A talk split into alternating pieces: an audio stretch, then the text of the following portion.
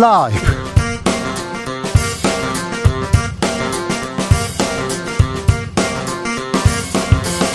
2022년 8월 12일 금요일입니다. 안녕하십니까. 주진우입니다. 이재용 삼성전자 부회장이 복권됐습니다. 이명박 전 대통령과 김경수 전 지사는 어, 광복절 특사에서 제외됐습니다. 윤 대통령 이번 사면은 민생과 경제 회복에 중점 두겠다고 밝혔는데요. 공정과 상식 강조연 윤 대통령이 재벌 재벌 총수에게 면죄부를 줬다는 비판 이어집니다. 윤 대통령은 국정농단 특별검사팀의 수사팀장으로 이재용 부회장 수사했는데요. 당시에는 민생과 경제를 위해서 구속해야 한다 이런 입장을 밝혔는데 이번에는 좀 결정이 달라졌습니다. 박지원 전 원장과 사면의 의미 짚어봅니다. 주호영 비대위 출발부터 난항입니다. 비 좀 더 왔으면 좋겠다. 사진 잘 나오게 수해 현장 실험. 아, 김성원 의원 제가 가진 유일한 직책인 예결위, 예결위 간사직 내려놓겠다면서 사과했는데요. 의원직도 사퇴해라 비난 여론은 수그러들지 않고 있습니다. 이준석 대표는 또 소송 전 본격 돌입했습니다. 이준석 대표 법정 대응 어떤 파장을 낳을까요? 국민의힘은 과연 국민 곁으로 다가올 수 있을까요? 정치연구소에서 들여다보겠습니다. 비대해진 검찰 권력을 견제하겠다는 취지로 검찰의 수사권과 기소권 분리 법안 시행을 한 달 앞두고 있습니다. 그런데 한동훈 법무부 장관이 검찰의 직접 수사 범위를 대폭 늘리려는 아, 대통령령 개정안을 내놨습니다. 민주당에서는 국회가 만든 법을 무의로 만든다. 법 취지 근간을 흔들고 있다. 경고하고 있는데요. 한동훈 장관의 노림수일까요? 꼼수일까요? 주스에서 정리해 보겠습니다. 나비처럼 날아 벌처럼 쏜다. 여기는 주진우 라이브입니다. 오늘도 자중차에 겸손하고 진정성 있게 여러분과 함께 하겠습니다. 다음 주 월요일 광복절입니다. 광복절을 앞두고 광복절 특사 발표가 있었습니다. 경제인은 들어가고 정치인은 빠졌는데요. 이재용 삼성전자 부회장, 신동빈 롯데그룹 회장 사면됩니다. 복권되고요. 자, 어떻게 보셨어요? 경제인 사면 어떻게 보셨는지 여러분의 의견 받아보겠습니다. BBC에서는 비즈니스 리더는 법 위에 있다는 사실을 재입증했다. 한국에서는 돈이 법 위에 있다. 이런 어, 내용의 기사가 나왔네요. 가장 악독한 화이트 칼라 범죄자 중 한 명인 이재용 부회장을 복권했다 이러면서 아, 부 부자는 특혜를 받는 거 아니냐 이런 얘기도 있었던데 여러분의 의견 받아보겠습니다. 샵 9730 짧은 문자 50원 긴 문자는 100원이고요. 콩으로 보내시면 무료입니다. 그럼 주진우 라이브 시작하겠습니다.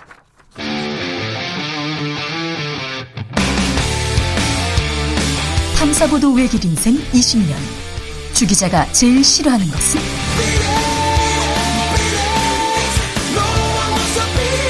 이 세상에서 비리와 부리가 사라지는 그날까지. 오늘도 흔들림 없이 주진우 라이브와 함께.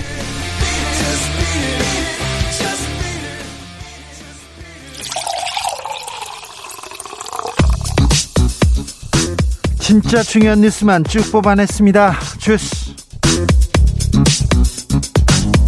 정상근 기자 어서 오세요. 네, 안녕하십니까? 광복절 특사 명단이 발표됐습니다. 네, 정부는 오늘 광복절을 맞아서 이 서민 생계형 형사범 그리고 주요 경제인, 노사 관계자, 특별 배려 수용자 등 1693명을 이달 15일자로 특별 사면, 감형, 복권 조치한다라고 밝혔습니다. 어, 윤석열 정부 들어 단행한 첫 특사인데요. 경제인 눈에 띕니다. 네, 어, 눈에 띄는 사람은 이재용 삼성전자 부회장입니다. 네. 어, 이재용 부회장은 국정농단 사건으로 징역 2년 6개월형을 확정받고 복역하다가 지난해 8월 가석방됐습니다. 네. 어, 형기도 지난달 종료가 됐지만 이 특정 경제범죄 가중처벌법상 5년간 취업이 제한된 상태였는데요. 어, 복권이 이루어지면서 어, 경영 일선에 공식적으로 복귀할 수 있게 됐습니다. 뭐 2년 6개월형을 받았지만 지난 정권에서 바로 뭐 가석방 기한이라고 해야 되나요? 상식적인 기준도 채우지 않고 가석방 됐습니다. 이번에 복권하면서 경영 일선으로 복귀합니다. 회장 될 수도 있다고 합니다. 신동빈 회장도 사면됐어요? 네, 신동빈 회장은 국정농단 사건과 업무상 배임으로 2019년 대법원에서 징역 2년 6개월, 집행유예 4년을 선고받은 바 있습니다. 예. 어, 이번에 이 특별 사면과 복권 대상에 이름을 올렸습니다. 아, 이 밖에 장세주 동국제강 회장, 강덕수 전 STX 그룹 회장이 사면되고요. 자, 잠깐만요. 강, 장세주 이분 비자금 빼돌려가지고 해외에서 원정 도박한 분인데 그리고 개인 채무를 갚는다면서 돈 빼돌렸던 분인데 이분은 징역 3년 6개월을 받았고요. 그다음에 강덕수 STX 전 회장은 회사 돈 500여 원을 횡령해가지고 어, 계열사에 부당 지원했었고요. 그다음에 2조 3천억 원대의 분식회계 9천억 원대 사기 대출, 1조 7천5백억 원대의 회사채 발행 이런 혐의를 가지고 있습니다. 이분 징역 3년에 집행유예 4년을 받았습니다. 집행유예형이었어요. 이렇게 많은 돈을 이렇게 어, 분식회계 액수가 9천억 원대인데 말입니다. 그런데 이번에 사면됐습니다. 네, 그리고 조상수 전 민주노총 공공운수노조 위원장, 허권 한국노총 상임 부위원장, 한영석 현대중공업 대표 등 이 노사 관계자 8명도 사면이 됐습니다. 이명박 전 대통령은 제외됐네요? 네, 한때 윤석열 대통령이 사면을 거론했던 이명박 전 대통령은 결국 사면을 받지 못했습니다. 네.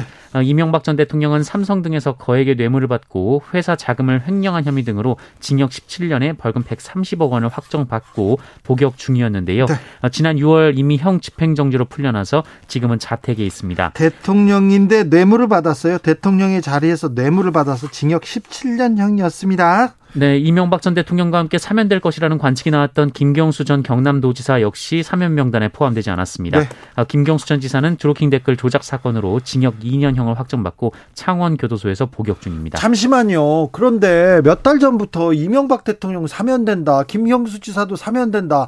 단독 이렇게 하면서 언론에서 얼마나 기사를 썼습니까? 다 죄다 오보였어요. 잘 알지도 못하면서. 잘 알지도 못하면서 그렇게 그냥 기사를 마구 썼는데 반성하거나 사과하는 언론사 하나도 없습니다. 네, 윤석열 대통령은 이번 사면은 무엇보다 민생과 경제 회복에 중점을 뒀다라고 말했고요. 한동훈 법무부 장관은 어, 정치인과 공직자를 사면에 포함하지 않은 것은 현 시점에서 우리 사회에 시급하고 중요한 현안이 국민 민생 경제라는 점을 고려한 것이다라고 말했습니다. 민생과 경제 윤석열 대통령하고 한동훈 장관이 외치는데 민생과 경제를 위해서 어, 재벌가, 재벌 총수들 잘못하면 감옥에 보내야 된다. 계속 목소리를 높이던 분이 두 검사였어요. 그런데 정치인이 되자마자 민생과 경제를 위해서 풀어줘야 된다. 이렇게 얘기를 합니다. 민생과, 언제는 민생과 경제를 위해서 잡아야 된다. 이렇게 얘기했는데 큰 도둑, 그리고 이런 어, 악독한 화이트 칼라 범죄자를 잡는 것이 국민 경제, 민생에 도움이 된다 이렇게 얘기했는데 어, 저는 그 말이 맞는 것 같은데요. 여러분은 어떻게 생각하는지 저희가 의견 들어보겠습니다. 자, 날씨는 어떻습니까? 비 계속 옵니까? 네, 수도권과 충청 남부지방을 오르내리며 많은 비를 쏟아부었던 정체 전선과 비구름대가 다소 약화되면서 전국의 호우특보가 일단 해제는 됐습니다. 다행입니다. 어, 그러나 여전히 비구름대가 발달할 가능성이 있어서 이 전국의 지자체들은 경계를 풀지 않고 비상근무 체제를 이어가고 있습니다. 인명피해, 재산피해 계속 늘어나고 있습니다. 네, 지난 8일 밤 서초구 서초동 맨홀에 빠져 떨어져서 실종됐던 50대 여성이 사고 지점으로부터 6.3km 떨어진 반포천에서 숨진 채 발견됐습니다. 아이고. 어, 이 여성은 남동생과 함께 맨홀 안으로 휩쓸리며 변을 당했는데요. 이 40대 남동생은 그제 서초동의 한 버스 정류장 부근 맨홀에서 숨진 채 발견된 바 있습니다. 홍수 때마다 맨홀 피해 계속 있습니다. 맨홀에 발을 헛디뎌 가지고 죽는 사람들이 계속 나오고 있는데 이 부분에 대해서는 왜 아, 관계 당국의 이 관리 미치지 않는지 조금 의문이 듭니다. 네, 한편 이번 집중호우로 인한 차량 피해는 만 대에 달하는 것으로 집계가 됐고요. 어, 국산차는 6,707대로 추정이 되고 손해액이 594억여 원 나왔고 어, 외제차는 3,279대가 피해를 입어서 손해액이 827억 원에 달했습니다. 네. 어, 또한 이번 폭우로 오늘 오전 11시까지 농작물 침수 피해가 1,027헥타르, 산사태 104건의 피해가 났다고 중앙재난안전대책본부는 밝혔습니다. 자, 물 먹음 물을 잔뜩 먹은 지금 산이 산이 굉장히 무겁습니다. 그래서 비가 조금만 오면 산사태 가능성이 있기 때문에 이번 주말에 캠핑 간다, 산으로 간다, 계곡으로 간다 그러신 분들 각별히 유의하셔야 됩니다. 계곡은 피해야 됩니다. 정부는 특별 재난 지역 선포를 위해서 조사 들어갔어요? 네, 정부가 특별 재난 지역 선포를 위해 오는 15일까지 서울 경기 일부 지역의 집중호우 피해 규모 사전 조사를 실시합니다. 이 사전 조사는 오늘부터 나흘간 진행되고요. 이 지자체 자체 조사와 관계부처 합동 조사 결과 등을 토대로 재난 지역 선포와 복구 계획이 확정이 될 예정입니다. 김성원 국민의힘 의원 어제 실언 망언을 했었는데 오늘 대국민 사과했습니다. 네, 김성원 의원 오늘 국회 소통관에서 대국민 사과 기자회견을 했습니다. 김성원 의원은 제 자신이 너무나 부끄럽고 참담한 심, 정이라며 어, 다시 한번 무릎 꿇고 사죄드린다라고 말했습니다. 어, 김성원 의원은 어제 자원봉사 현장에서 솔직히 비 좀 왔으면 좋겠다. 사진 잘 나오게 라고 말한 것이 영상 카메라에 포착돼 거센 비판을 받았는데요. 어, 김성원 의원은 수재로 피해를 입은 분들을 위로를 못 해드리고 오히려 심려를 끼쳤다라면서 경솔한 말로 인해 상처를 받고 분노를 느꼈을 국민들께 평생 반성하고 속죄하겠다라고 말했습니다. 어, 다만 수해 복구에 나선 국민의힘의 진정성까지 내치지 않아 말아달라라면서 어, 수해 복구가 완료될 때까지 수해 현장에서 함께하겠다라고 말했습니다. 국민의힘의 진정성을 김성원 의원께서 내쳤어요. 그래가지고 국민들이 분노하는 겁니다. 국민의힘에서는 뭐 원래 김성원 의원이 좀 장난기가 있다 그렇게 얘기하다가 국민 여론이 좀 들끓자 징계 내릴 것 같습니다. 네, 오늘 분위기가 좀 바뀌었습니다. 이 조호영 비대위원장은 국회 출근길에 기자들과 만나서 어, 김성원 의원의 실언에 대해서 이해할 수 없는 발언으로 무리를 일으켜 점다, 정말 참담하고 어, 국민들께 낯을 들 수 없는 상황이라면서 윤리위 절차를 밟지 않을 수 없을 것 같다라고 말했습니다. 주호영 비대위 출범하자마자 이준석 대표 계속해서 공격합니다. 네, 이준석 대표는 어제 저녁 자신의 SNS에 이 무너져가는 건물에 정상 영업 플래카드를 건 사진과 함께 어, 쌓는 건 2년, 무너지는 건 2주라는 글을 올렸습니다. 어, 2년은 지난 2020년 이 김종인 비대위가 출범한 뒤부터 2년간의 기간을 의미하는 것으로 보이고요. 어, 2주는 윤석열 대통령과 권성동 원내대표가 주고받은 이 내부 총질 문자 대화가 공개된 뒤 주호영 비대위로 전환하기까지의 기간을 의미하는 것으로 보입니다. 그런데 국민의힘에서는 내부에서도 이렇게 정치가 안 되나 봅니다. 정무적으로 이렇게 판단이 안 되나 봅니다. 주호영 비대, 비대위원장, 이준석 대표 못 만나고 있어요. 만날 길이 없다면서요? 네, 이 주호영 비대위원장은 앞서 비대위원장에 취임하면서 빠른 시간 안에 이준석 대표와 연락해 만나고 싶다 이렇게 밝힌 바 있는데요. 어, 오늘 취재진과 만나서는 직간접적으로 만났으면 좋겠다는 뜻을 여러 차례 전했는데 접촉 자체가 안 된다라고 답답함을 토로했습니다. 네. 네, 한편 주호영 비대위원장은 지난 9일 취임 기자회견에서 비대위 출범 시점을 빠르면 주말, 늦어도 내주 중이라고 얘기했는데요. 네. 비대위원 속도에 인선에 진척이 없다라는 보도가 나오기도 했습니다. 김건희 여사 논문 문제 없다 국민대에서 발표했는데 그 이후로 논란은 계속 커집니다. 오늘 국민대 교수들이 총회를 열었습니다. 네, 국민대학교 교수회가 표절 논란이 불거진 김건희 여사의 박사학위 논문을 자체 검증할지를 두고 찬반 투표를 하기로 했습니다. 어, 국민대 교수회는 총회 참석자 대다수가 어, 교수회의 이 자체적 검증위원회 구성과 이 박사학위 논문 재검증 의견에 동의했으나 어, 의사 정족수에는 미달해서 추후 전체 교수회원을 대상으로 투표를 진행하기로 했다라고 밝혔습니다. 네. 어, 이날 회의가 비대면 온라인 방식으로 진행이 됐는데요. 어, 전체 교수회원이 407명이었는데 어, 76명만 직접 참석을 했고 74명은 위임장을 제출했다라고 합니다. 알겠습니다.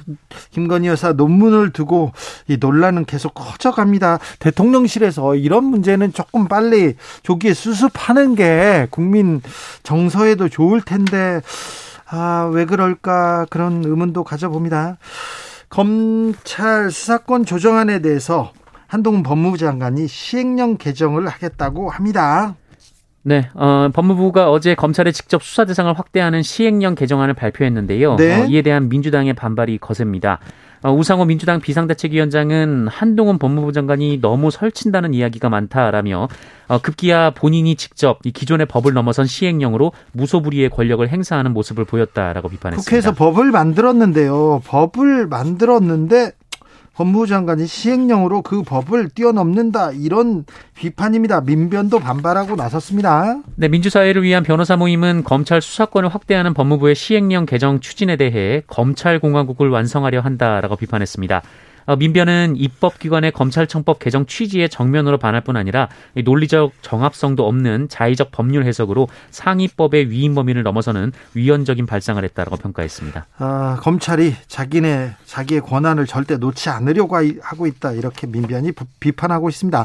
하지만 한동훈 법무부 장관 물러서지 않습니다. 한동훈 법무부 장관은 오늘 추가 설명 자료를 배포했는데요. 어, 여기서 정부는 정확히 국회에서 만든 법률에 정해진 대로 시행하는 시행하겠다는 것이다라면서 어, 시행령은 국회에서 만든 법률의 위임 범위에서 한치도 벗어나지 않는다라고 말했습니다. 어, 그러면서 이 시행령 정치나 국회 무시 같은 감정적인 정치 구호 말고 시행령의 어느 부분이 법률의 위임에서 벗어난 것인지 구체적으로 지적해달라라고 했고요. 이 대통령령에서 정한 중요범죄라고 국회에서 법을 만들었기 때문에 그대로 시행하는 것이다라고 말했습니다. 어, 그러면서 이 서민 괴롭히는 범죄에 대한 수사를 왜 하지 말아야 하는가라고 반박했습니다. 이 문제에 대해서는 저희가 시간을 갖고 계속해서 조금 아, 잘 다뤄보겠습니다. 아, 다음 주에는 말입니다. 이 법무부가 이 구, 검찰 수사권 이 시행령 가지고 어, 굉장히 좀 뜨거워질 것 같습니다. 저희가 자세히 분석해 드리겠습니다. 김순호 경찰국장 사퇴 요구 이어집니다. 김순호 초대 경찰국장의 대학 선배이자 그 인천 부천 노대 어, 인천 부천 민주노동자회 이른바 인노회에서 노동운동을 함께한 고 최동 씨의 여동생 최순희 씨가 오늘 경찰국 앞에서 기자회견을 열었습니다. 어, 김순호 국장을 향해 오빠의 무덤 앞에 무릎 꿇고 사죄하기를 간절히 요청한다라고 말했는데요. 네. 이 김순호 국장의 1년 선배이자 절친한 관계였던 최동 씨는 1989년 어, 인노회 사건 때 국가보안법 위반 혐의로 구속이 됐고 그 이듬해 고문에 의한 후유증으로 괴로워하다 스스로 목숨을 끊은 바 있습니다. 어, 최순희 씨는 김순호는 오빠가 아끼는 후배였다라면서 김순호가 10여 년을 함께했던 오빠 이름을 거론하며 비겁하게 숨는지 자신 과오를 합리화하는지 묻고 싶다라고 말했습니다. 어, 또한 김순호의 뒤를 받은 홍승상은 이 동대문 경찰서에서 근무할 때부터 오빠를 감찰하던 사람이라고 지적했습니다. 네. 어, 한편 성균관대학교 민주동문회도 오늘 기자회견을 열고 민주화운동 동지들을 배신하고 밀고 한 자를 경찰국장에 임명한 것에 참담한 마음을 금할 수 없다라면서 김 국장의 사퇴와 사죄를 촉구한다라고 말했습니다. 코로나 상황 어떻습니까? 네, 오늘 코로나19 신규 확진자 수는 12만 8,714명입니다. 어제보다 8,500여 명 정도 줄었고요. 지난주에 비해서는 1.14배, 2주 전에 비해서는 1.5배 많습니다. 어, 정점에 도달한 듯한 모양새인데요. 다만 위중증 환자 수가 크게 늘어서 453명이 나왔는데 지난 5월 2일 이후 102일 만에 최다치입니다. 아, 사망자는 58명이었습니다. 네. 한편 이 가수 싸이의 흠뻑 쇼를 비롯해서 이 대규모 공연에 참석한 뒤 코로나19에 확진됐다라는 사례가 잇따르자 어, 정부가 9월까지 현장 점검에 나서기로 했습니다. 어, 앞서 지난 6일 이 전라도 여수에서 열린 이 싸이의 흠뻑 쇼를 보고 온 시민 77명이 현재까지 확진 판정을 받기도 했습니다. 지난주에도 그렇고요. 그 지난주에도 그렇고 주진우 라이브에서 이거 휴가철인데 공연 있다. 이거 밀, 물 뿌리면서 하면 하는 공연 밀접한 하, 밀접한 장소에서 소리를 지르고 이거 코로나 괜찮겠냐 방역 당국이 좀 신경 써주셨으면 좋겠다 좀 가이드라인을 주셨으면 좋겠다 이렇게 얘기했는데 확진자가 나오니까 이제서야 현장 검정 점검한다 하겠다고 하니 좀 안타깝습니다. 뻔히 보이는 미래인데 이 방역 당국 뭐 하고 계신지 좀 안타깝습니다. 공군 비행기 추락 사고가 또 벌어졌습니다. 네, 오늘 낮 공, 공군 그 F-4E 전투기가 서해상에 추락하는 사고가 발생했습니다. 이 사고기는 오늘 오전 11시 40분쯤 이 수원 기지를 이륙해서 임무 후 귀환 중이었는데요. 어, 다행히 조종사 2명은 비상 탈출했고 어, 현재까지 확인된 민간 피해는 없는 것으로 파악됐습니다. 네. 어, F-4E 팬텀은 우수한 무장 능력과 탑재량을 보유한 다목적 전투기인데요. 다만 1960년 이 미국에서 최초 실전 배치된 노후 기종입니다. 한국 공군은 1969년 8월 처음으로 이 기종을 도입했고 이후 모두 95대가 도입이 됐고요. 2010년부터 퇴역을 하기 시작했지만 12년이 지난 현재까지도 약 20대가 운영이 되고 있었다고 합니다. 네, 노후한 비행기가 추락 사고를 일으켰군요. 정부가 스쿨존 안전 계획을 발표했습니다. 네, 정부는 오늘 어린이 보호구역 내 교통사고 사망자를 2026년까지 제로로 줄인다는 목표를 포함한 제1차 어린이 안전 종합 계획을 발표했습니다. 어, 우리나라의 14세 이하 이 10만 명당 어린이 안전사고 사망자 수가 2015년 3.1명에서 2020년 2.4명으로 감소하기는 했는데요. 하지만 여전히 OECD 주요국보다는 높은 수준을 보이고 있습니다. 어, 이에 정부는 스쿨존 어린이 교통사고 사망자 제로화 목표를 4년 더 늦추는 대신 이 교통안전 시설물의 적정성을 검증하는 등 관리를 강화하고 이 차도와 인도가 분리되지 않은 도로는 보행자 우선 도로로 지정하기로 했습니다. 어, 또한 어린이가 안전하게 승하차할 수 있는 전용 정차 구역을 늘리기로 했고요. 이 스쿨존 내 교통사고 비중이 높은 저학년을 대상으로 이 통학로가 비슷한 학생들을 모아 교통안전 지도사와 등 하교를 같이 하는 어, 이른바 walking school bus를 활성화하기로 했습니다. 주스 정상근 기자 함께했습니다. 감사합니다. 고맙습니다. 오늘 경제인 사면 발표 어떻게 보셨습니까? 여러 의견 주십니다. 1402님, 자꾸 면제부를 주니 재벌들의 범죄 끊이지 않지요? 이렇게 얘기하십니다. 2479님께서는 이재용 회장 복권은 당연한 것 같습니다. 찬성 입장 보내주셨습니다.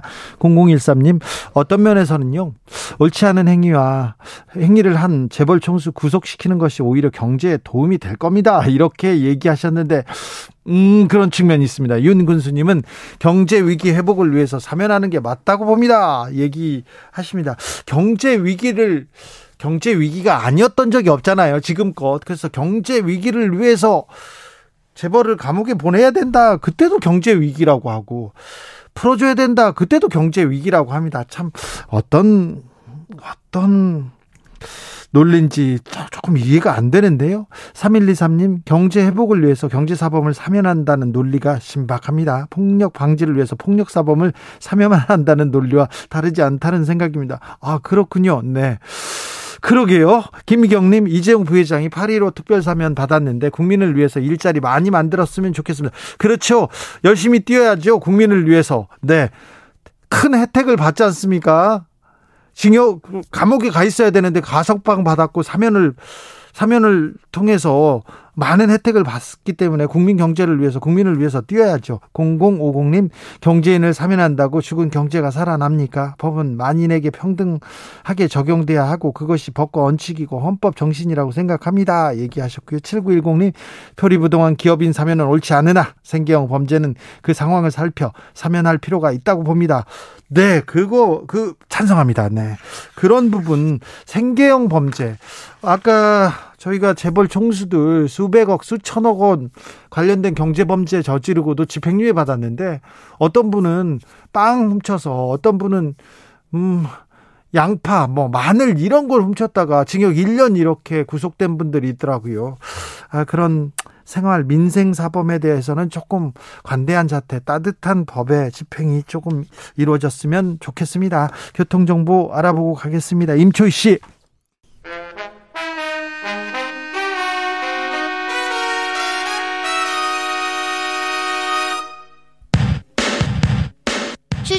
라이브 돌발 퀴즈.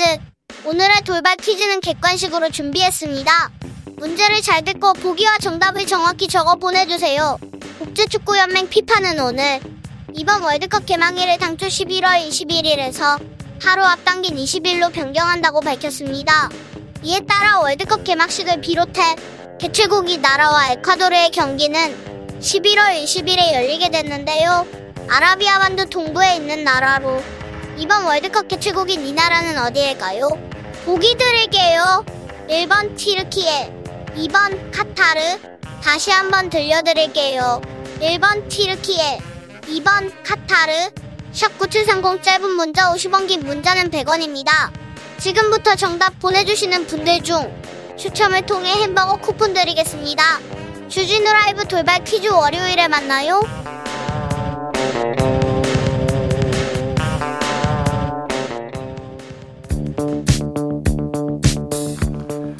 대한민국 정치의 새로운 100년을 준비한다. 21세기형 국회 싱크탱크 정치연구소.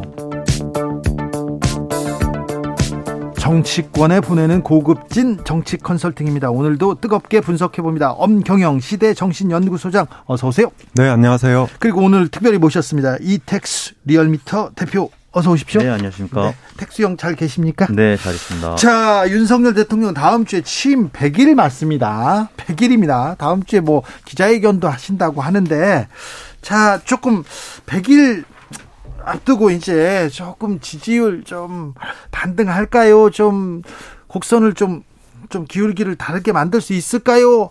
이택수 대표? 음, 이번 주에는 하락세를 멈추고 이제 횡보하는 네. 음, 여론조사 결과들이 나오는 것 같아요. 네. 어, 리얼미터 기준하면은 어, 리얼미터가 미디어 트리뷴 의뢰로 8월 1일부터 5일까지 닷새 동안 전국 18세 이상 유권자 4만 3,688명에게 통화를 시도해서 최종 2,528명 응답을 완료했고요. 자세한 조사 계획과 결과는 리얼미터 홈페이지 또는 중앙선거여론조사 시면에 홈페이지 참고하시면 되는데요. 네.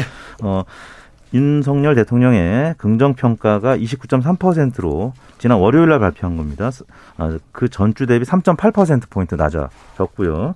부정 평가는 67.8%로 지난주 대비 3.3% 포인트 높아졌습니다. 대략적인 추이는 어, 대체로 조사 기관들이 비슷한데요. 어, 이 수치는 취임 100일 즈음한 수치로서는 이명박 대통령 다음으로 낮은 수치입니다. 네. 이명박 대통령 20% 초반이었었고요. 지금 윤석열 대통령이 20% 중반으로 나타나고 있는데 뭐 가장 이제 많이 언급되는 내용들이 초반에는 인사, 그러니까 뭐 사적 채용부터 시작해서 인사 문제가 좀 많았었고 그 다음에는 이준석 당 대표와 윤핵관들과의 갈등. 그래서 과거 이제 이명박 어, 전 대통령도 2008년 당시에 광우병뿐만 아니라 친박계와의 갈등 때문에 또 그렇죠. 많이 이탈했었거든요. 예. 뭐 그런 부분, 그 다음에 재난, 지금 코로나뿐만 아니라 지금 이제 홍수 네. 뭐 이런 어, 사태 때문에 지지율이 반등하지는 못하고 좀 네. 하락하고 나서 이제 행복. 7주, 8주 연속 하락하다가 이제 하락세를 멈췄다 언론에서 보도하고 있던데 그런데요. 이 재난 이후에 무정부주의 이런 얘기가 계속 나왔습니다. 무정부 상태 아니냐. 그리고 무능한 거 아니냐. 이런 지적까지 지금 나오고 있습니다. 네, 그렇습니다. 이번 홍수가 어, 윤석열 대통령의 사실상 첫 재난 리더십 시험대. 그렇죠. 에 이제 일주일을 보냈는데요. 위기 대응이나 컨트롤 타워나 정무 감각 아, 이런 데서도 다 아, 좀 낙제점을 받았다 이런 평가가 많고요. 예. 어, 더욱이 그 사당동 반지하? 예. 예, 거기서 신림동. 아, 신림동 반지하. 네. 예, 거기서 카드 뉴스 이것이 이제 에, 이 대통령실에서 홍보를 하면서 네. 어, 논란이 심화되고 있는데요. 예, 사실 리얼미터 여론조사뿐만 아니고 다른 여론조사에서도 대략 20% 중후반대. 네. 예, 그래서 바닥이 어딘지 지금 확인하는 시기다. 그리고 어, 위로 갈지 아래로 갈지 예, 탐색전이 시도되고 있다. 아, 이렇게 볼 수 있을 것 같은데요.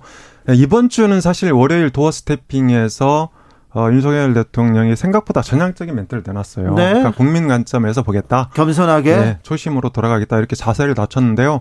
어, 이런 것들이 일부 평가를 받았지만 어, 국민들은 과연 윤 대통령의 진정성이 정말 있는 것인지 이렇게 지켜보겠다 이런 여론인 것 같고요.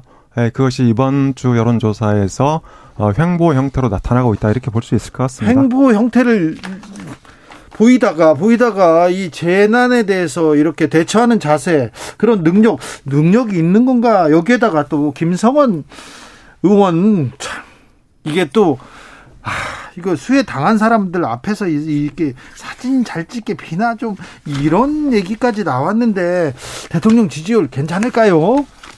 어, 어제 이제 그 발언이 있었기 때문에 오늘 조사에서는 또 이제 정당 지지율이나 대통령 지지율에 호재는 전혀 아니고 악재로 작용할 가능성이 있는데 네. 일단 어, 리얼미터는 이제 오늘까지 월화수목금 조사하니까요. 이제 네, 조사를 해봐서 네. 네. 이제 아직 결과는 안 나왔습니다만 다음 주 월요일 날 아마 보시게 될 것 같고 주말에 했던 한국 사회론연구소 KSY 조사는 어, 이번 주부터는 잠시 쉰다고 합니다. 그러니까 네. 만약에 조사를 했었으면 금토 조사하기 때문에 아마 직접적인 반응을 이제 볼 수 있었을 텐데 어, 아무튼 다음 주 조사를 봐야 되겠네요. 네, 보기는 어려울 것 같은데 뭐 여하튼 굉장히 악재로 작용할 가능성이 있고 당에서는 이제 윤리위원회 예. 지금 이제 어, 거기서 아마 징계 절차를 밟지 않겠느냐 이런 전망들이 나오고 있는 오늘은 광복절 광복절 특사 이렇게 발표가 있었습니다. 엄 소장님 네. 어떻게 보십니까? 네 오늘 경제 민생을 강조하면서 네. 어, 이 정치인 배제를 했죠. 네.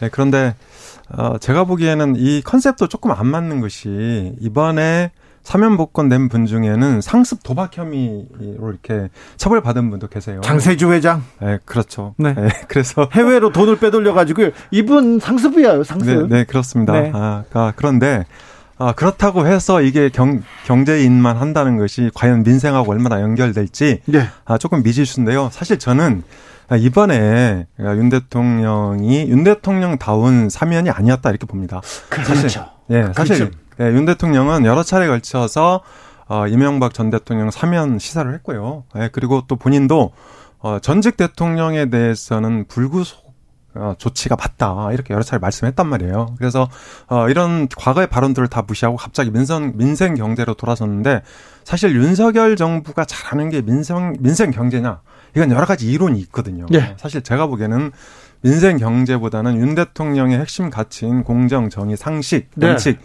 이런 것들을 구현할 때 지지율이 올라갈 수 있다 이렇게 볼 수 있는데 그리고 어, 이명박 전 대통령 이번에 사면 안 한 거는 사실 제가 보기에는 이미 작년 12월에 박근혜 전 대통령 사면하면서 심리적으로 사면 상태다 저는 이렇게 봅니다. 아, 네. 그리고 형집행정지를 네. 풀어줬으니까요. 네, 네, 그렇습니다. 그리고 어, 이게 그, 이, 박근혜 전 대통령도 사면하기 전에는 여론이 안 좋았거든요. 근데 사면하고 나서 어, 상당히 호전된 부분도 있다. 그리고 이제, 어, 이재용, 신동빈 회장 사면에 대해서는 저는 이미 여론에서는 반영이 됐다. 예. 아, 이것 때문에 앞으로 지지율이 올라갈 가능성은 별로 없다. 그리고 김경수 전 경남지사나 이명박 대통령 사면 안 한 건 오히려 불안한 요인으로 작용할 수 있다. 왜냐하면 어, 이 어, 신동빈 어 이제 아 신동빈 말고요. 어 어, 이재용. 네, 이재용하고 신동빈 아 자꾸 말 말이 네. 꼬입니다. 이게 말하기 싫으면 이런 일이 벌어지는 아, 그렇습니까? 네.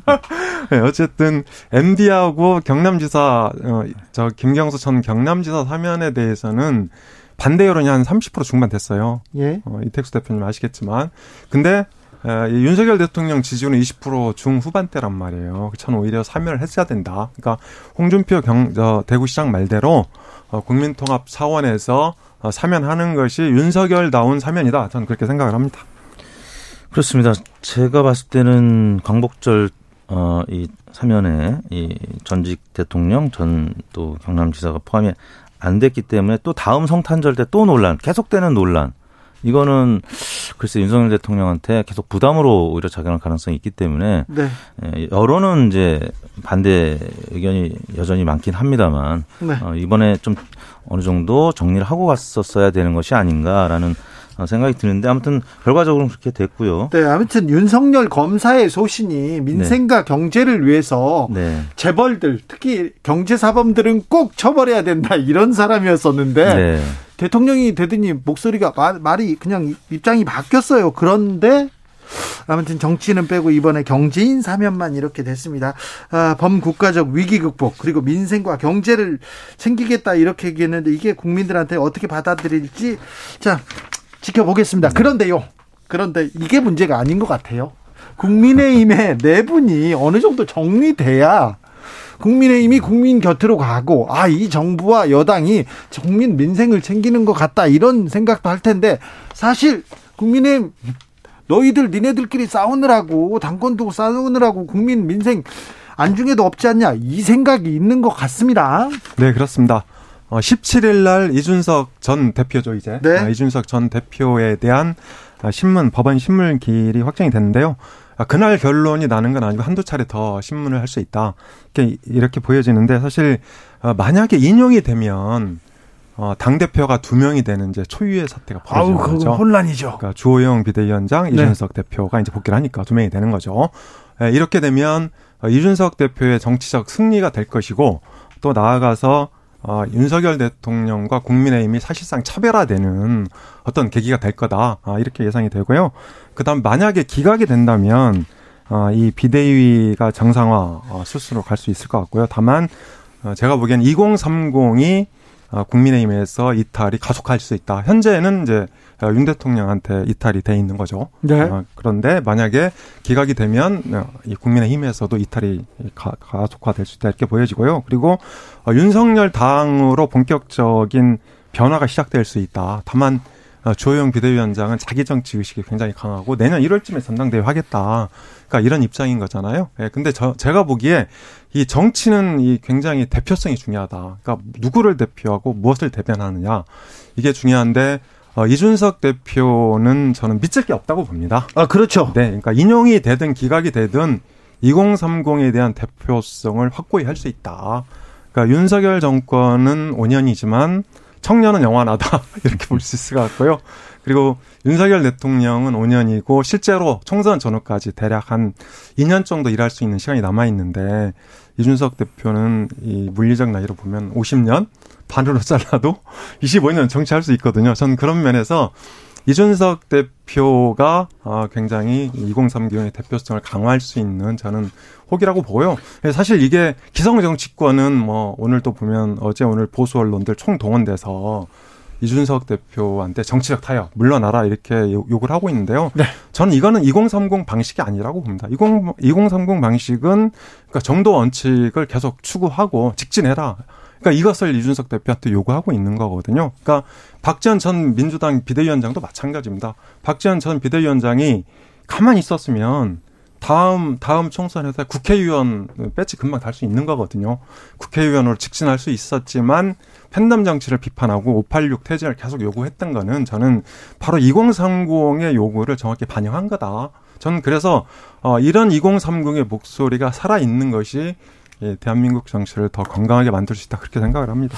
제가 아는 2030의 목소리하고는 좀 다른 것도 같기도 한데 물론 개딸과는 좀 다르죠. 이택수 대표님 네, 일단 17일 날 이제 신문한 이후에 네. 앞으로 한 뭐 2주 정도 있으면 어느 정도 결론이 날 것 같은데 만약에 가처분이 인용이 되면 이준석 대표는 살겠지만 국민의힘과 윤석열 대통령의 지지율은 아마 최저치를 다시 경신할 가능성도 그렇죠. 충분히 있죠. 혼돈 속으로 파고들겠죠. 네. 제가 오늘 어, 국민의힘 국회의원 한 분과 어, 제가 이제 만나서 얘기를 들어보니까 만약에 이준석 그 대표의 가처분 신청이 이제 법원에서 인용이 되면 기각이 안 되고 그것도 나쁘지 않다. 어, 완전히 당이 어떻게 보면 새로 이제 탈바꿈하고 쇄신할 수 있는 오히려 기회로 삼을 수 있는 것 아니냐. 지금 아, 이 국민의힘 국회의원들이 이제 많지는 않습니다만. 그런데요, 네. 이 대표님. 네. 국민의힘 의원들이 대통령 지지율이 낮고 윤핵관이라는 사람들이 리더십이 조금 좀 우왕좌왕하니까 지금 다른 생각을 하고 있는 거 아닙니까?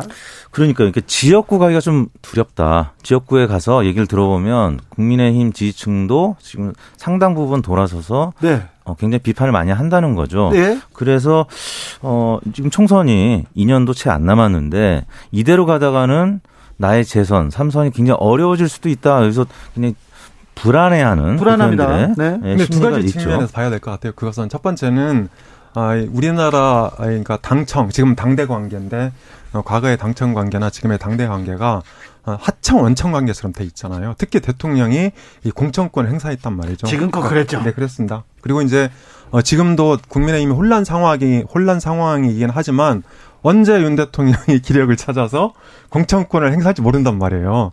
그래서 한편으로는 공천권에 대한 우려 때문에 아 이게 대통령을 떠나지 못하고 있는 거고요. 또 한편으로는 아 이제 주로 밤에 이루어지는 일이겠죠. 그러니까 낮에는 그윤 대통령 근처에 머물다가 밤에는 그 차기 주자 쪽으로 아, 줄서기를 탐색하고 있을 거다. 네. 그러니까 대체로 어, 오세훈 서울시장에는 안철수 의원이 되겠죠. 네. 그런 면에 저는 두 가지 형태가 같이 나타나고 있다 이렇게 네. 생각이 듭니다. 주호영 비대위는 이제 비대위를 꾸려야 됩니다. 네. 꾸려야 되고 이게 저 이준석 변수도 넘어야 됩니다. 자 순항할 수 있을까요? 음, 아무튼 이제 법원에 가처분 음, 신청 인용 기각 그게 어 비대위 구성 다음에 바로 네. 직후에 있기 때문에 거기에 일단 이제 에, 달려 있죠.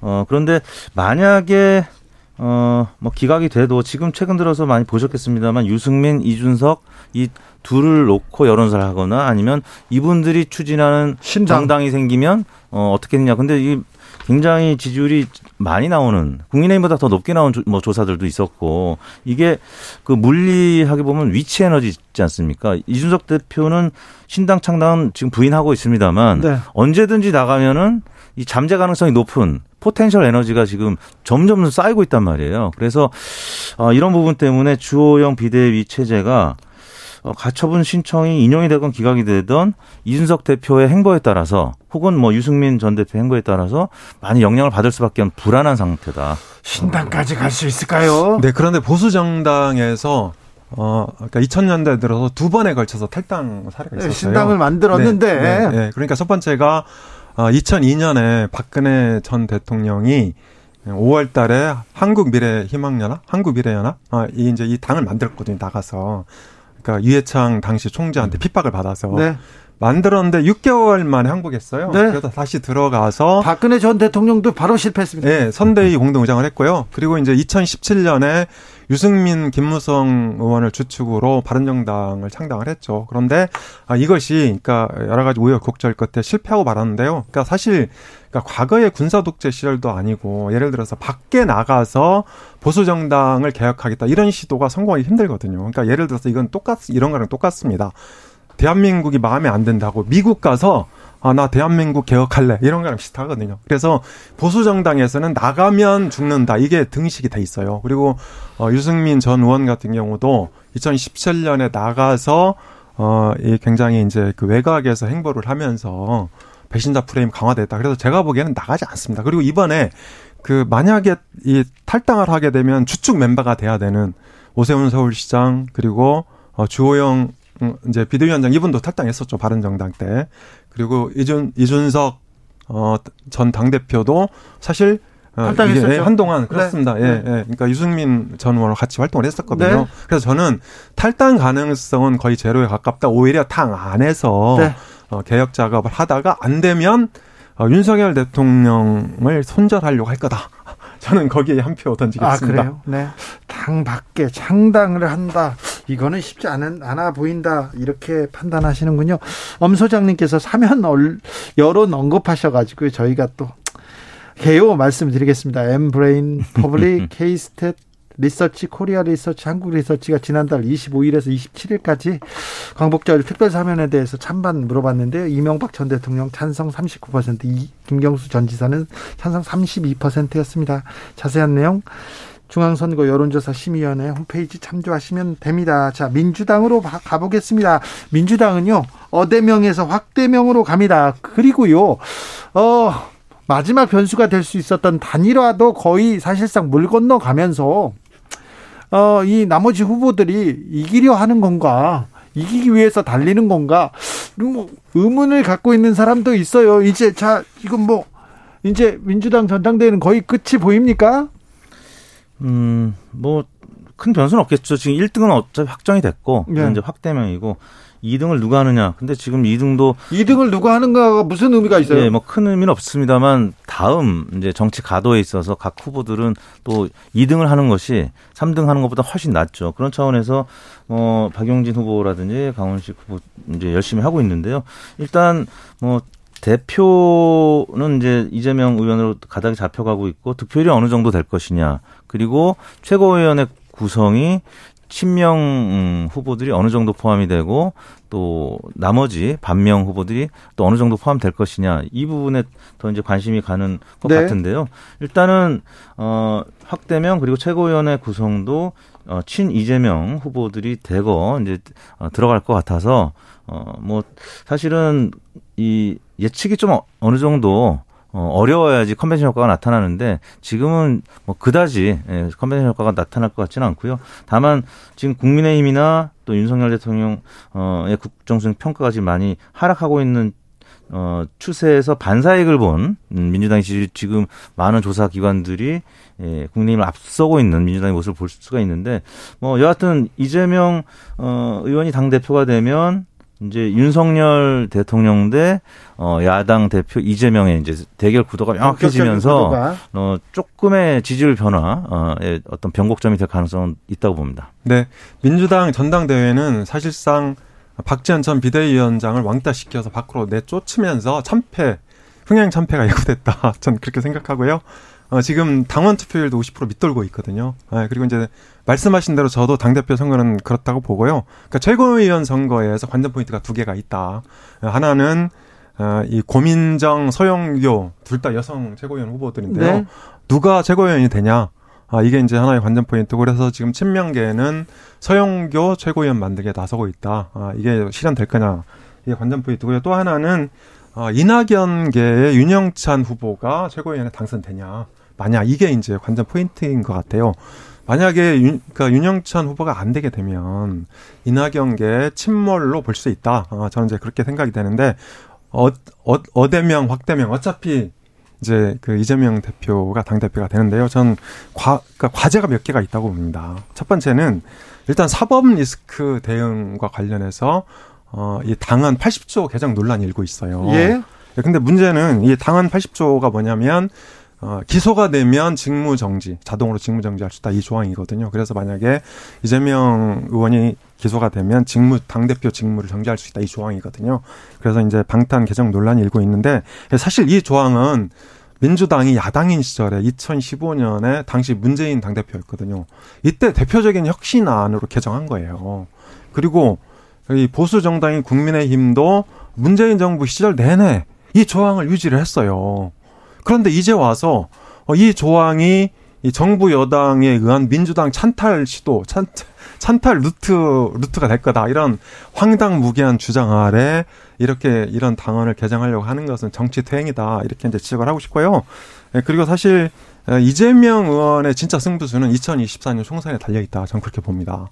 그런데 어, 이 대표님 너무 잘 아시겠지만 이번 지방선거 6일 지방선거는요 2030하고 50대는 되게 양쪽 그 득표율이 비슷 비슷했거든요. 그래서 40대와 60대 이상에서 되게 그러니까 승부가 났다. 그런데 문제는 40대는 유권자 비중이 18.4%밖에 안 됩니다. 그다음에 60대가 29.9% 이제 30% 넘거든요.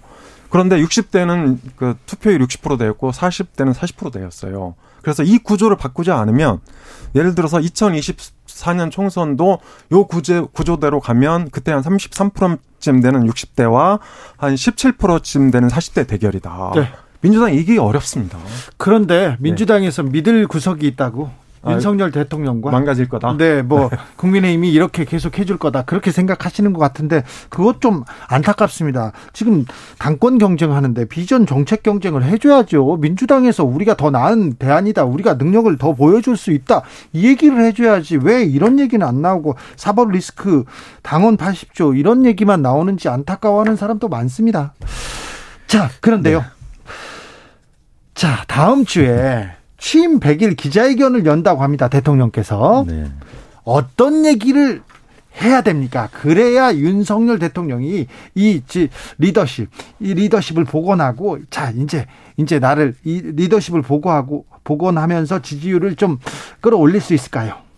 뭔가 좀 아주 충격파가 될 수 있는 그러니까 네. 쇄신안도 좀 강도가 높은 뭐 이런 이야기가 나와야지 지금 의 국면이 좀 전환되지 않겠느냐. 휴가 갔다 와서 인사쇄신안이 나와야 된다, 나올 것이다고 얘기했는데 보이지 않습니다. 네, 그래서 이제 정치 이제 평론가들이나 또 당내 익명의 관계자들이 이제 이런 음, 좀 강력한 쇄신안, 특히 인적 어, 쇄신안이 나와야 된다라는 얘기를 하고 있는데 국민의힘 내에서도 이 얘기 나옵니까? 그렇죠. 왜냐하면 나와요? 아까 말씀드린 대로 이제 총선을 한 2년 안 남기고 좀 불안한 네. 음, 그렇죠. 분들의 이 목소리들이 국민의힘 관계자 국힘관이라는 익명의 이제 인터뷰들이 조금씩 나오고 있고요.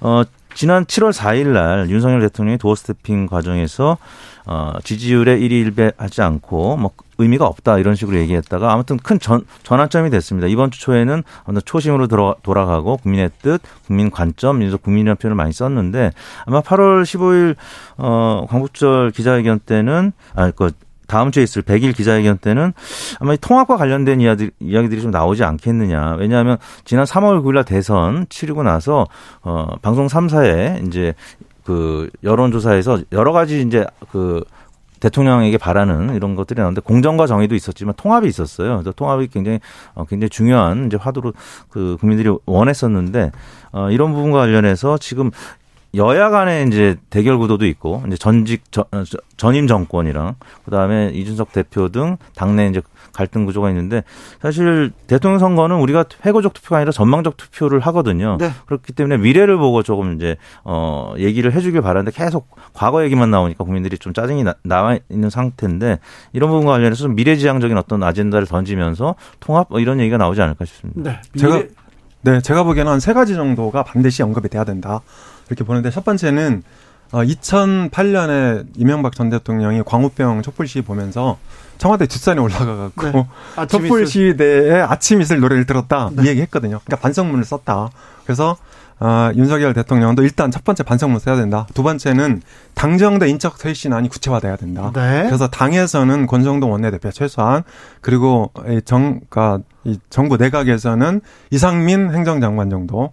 그 다음에 이제 대통령실에서는 김대기 비서실장 그 다음에 이진복 정무수석, 강승규 홍보수석 요, 요 정도는 저는 언급이 돼야 된다고 봅니다. 그리고 어, 마지막으로 세 번째는 이 김건희 여사 즉 영부인의 정상화에 꼭 필요한 전제 조건이 있어요. 그러니까 예. 특별 감찰 감찰관 제도의 도입과 아, 제2부속실 설치. 전 요 세 가지 정도가 꼭 언급이 돼야 네. 지지율 상승으로 이어질 가능성이 있다 이렇게 봅니다. 알겠습니다. 대통령이 미래 지향적이라고 미래로 가야 된다 얘기하면서 사면 얘기를 했었는데 미래로 가야 됩니다. 그런데 사면 말고 더 구체적인 안이 필요합니다. 이택수 엄경영 두 분 감사합니다. 수고하셨습니다.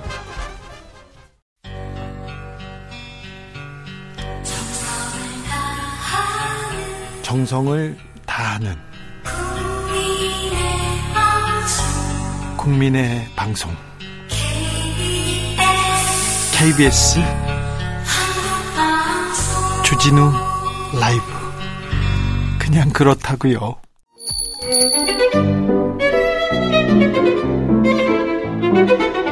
어서 오십시오. 고품격 정치 토크의 세계로 오신 여러분 환영합니다. 구성급 정치 맛집 메인 셰프를 소개합니다. 깨어있는 정치지성 15,000보 요새는 못합니다. 하지만 영원한 현역입니다. 전 실장, 전 장관 박지원 전 국정원장 모셨습니다. 어서 오세요. 네, 안녕하세요.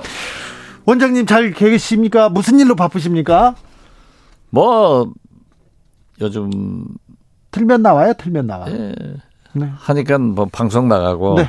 그래도 조금 줄였습니다. 네네. 왜냐하면 너무 자주 나오니까. 네. 네. 그래서 좀 줄였는데. 네. 아무튼 방송 열심히 하고. 예. 이제 김대중 대통령 네. 13주기가 오는 8월 18일 그렇죠. 날입니다. 8월 아, 더운 날 가셨어요. 내일이 네. 김대중 대통령 일본에서 돌아오신 생환 네. 49주년이 되는 네. 거예요. 그래서 요즘은 좀 김대중 대통령에 대해서도 많이 생각하고 네. 또 평택이나 또 해외 동포들 네. 이런 데서 김대중 대통령 기념 행사를 하기 때문에 네. 제가 강연도 하고 예. 또 토론도 하고 예. 그렇게 보내고 있습니다. 49년 전에 아, 저 정치인 김대중을 중정에서 중정에서 물에 빠뜨려 죽이려고. 그렇죠. 네. 그러니까 작년도에가 우리 국정원 60주년 제가 네. 국정원장 때 네. 그런 얘기를 했습니다. 국정원 60년사는 김대중 탄압사다. 네. 박정희, 김종필 중앙정보부 김대중 선생을 토막살인하려고 했고 현해탄에 빠져 죽으려고 했다. 네. 전두환 노태우 중앙 에, 안기부는 사형 선고를 했고 예. 이명박 박근혜 국정원은 김대중, 김홍업, 박지원을 막대한 자금을 미국으로 도피시켜 가지고 네. 부동산을 엄청나게 가지고 있다. 네. 해가지고 국정원에서 미국에 3대 정보 사정기관에 수사를 의뢰했는데 네. 없으니까 네. 무혐의가 됐습니다. 네. 그래서 저는 어, 우리 국정원을 반드시 개혁하자. 예. 그리고 문재인 대통령이 저를 보낸 이유도 국정원을 법과 제도에 의한 완전 개혁이다. 네. 해서 우리 국정원 직원들이 개혁에 동참하자 해서 완전히 개혁을 하고 나왔습니다. 완전히 개혁하고 나왔는데 지금 국정원장과 지금 국정원에서 전 국정원장 박지원 원장을 네, 고발. 서훈 전 원장 네. 둘이 다 고발을 해놨는데 네. 검찰에 무엇 때문에 고발된지도 모르고 아직 조사 안 합니까? 아직 조사 안 해서 안 불렀습니까? 어제 네. 이제 변호인 선임해서 네. 그 고발장을 달라 네. 했더니 아직 안 주네요. 아직 안 줬습니다. 네. 네. 아, 그렇게 중재인이라고 그래서 했... 제가 한 네. 거라고는 김대중 대통령님의 그 요원. 네. 그리고 문재인 대통령께서 강력히 국정원을 개혁하라는 그 죄밖에 없는데 무엇을 고발했는지 모르겠어요. 아무튼 이제 김대중 대통령을 납치하는 네. 이러한 반인권적 반민주적 행위는 우리나라에서 영원히 사라져야죠. 국정원에서는 하지 않는다. 네. 하는 것을 자랑스럽게 생각합니다. 알겠습니다. 잘 알겠습니다. 자, 현안으로 또, 또 넘어가 보겠습니다. 아, 물어볼 게 많습니다. 자, 어, 이번에 저기 폭우가 왔는데 폭우가 자연 재난 재난에 대처하는 자세가 조금 좀 국민들 눈에 좀 들어오지 않았다 위기 관리 능력이 좀 부족했다 이렇게 생각하시는 것 같습니다 국민들이 당연히 그거는 위기 관리 능력이 윤석열 정부의 완전 빵점이죠. 빵점입니까? 네, 그렇죠. 빵점이었습니까? 저는 그렇게 봅니다. 왜냐하면은 고지대에 있는 아파트가 침수되는 것을 보고도 대통령은 퇴근했고, 어, 그리고 그 시민사회 수석은 비 오면 퇴근 안 하냐. 네. 이런 식으로 국민들을 염장 질렀단 말이에요. 네. 그래서 그는 곳곳마다 사고가 났고 사실 지난주에도 얘기를 했습니다마는 만약 문재인 정부 때 그 코로나로 네. 얼마나 많은 재난 문자가 쏟아졌습니까? 그렇죠. 이런 문자 시스템만 제대로 가동했어도 이런 사고가 났을까? 이건 책임이 대통령, 네. 국무총리, 행안부 장관, 서울시장한테 있다. 예. 저는 그렇게 봅니다. 알겠습니다. 정치 구단 박지원 원장께서 8단으로 지금 깎인 상태입니다. 그런데 어, 아니 다시 올라갔습니다. 다시 올라갔습니까? 예. 알겠어요. 승단하셨어요? 모든 국민들이 네. 다시 올라가야 된다. 예. 10단으로 가야 된다 하는데 그건 안 가고. 알겠습니다. 자, 근데 그 얘기를 했어요. 휴가 중에서도 저미 하원 의장은 만날 것이다. 그런데 만나지 않았습니다. 그리고 윤 대통령이 휴가에서 돌아오면 대통령실 대대적으로 개편할 것이다 얘기했는데 개편 안 하고 있습니다. 개편할 거예요. 할 겁니까? 하지 않고는 이 국민의 분노와 이 지금 추락하는 윤석열 대통령의 지지도를 만회할 길이 없습니다. 그러게요. 사람을 바꾸고 조금 문제 있고 국민들 정서와 맞지 않는 사람들은 바꿔줘야 되는데 그 생각을 하겠죠? 그 윤석열 대통령의 지지도가 계속 하락하고 있는데 네. 오늘 갤럽에서는 24에서 25. 네, 1%. 나머지 뭐 네. 나쁜 것은 똑같은데요. 네. 부정적인 것은. 그런데 김대중 대통령 내일이 생환 49주년이라고 했는데 네. 김대중 대통령은요. 아시아에서 대한민국에서 최초로 여야 평화적 정권 교체를 했는데 네. 민정당 출신 김증권 비서실장, 네. 민정당 출신 이종찬 국정원장, 네. 더욱 감탄하는 것은 중앙정보부 대공국장 강인덕 국장을 통일부 장관으로 그렇죠. 임명해가지고 네. 화합의 정치를 하고 예. 용서를 해서 국민 통합을 이루어졌어요. 그런데 만약 윤석열 대통령께서 그러한 어?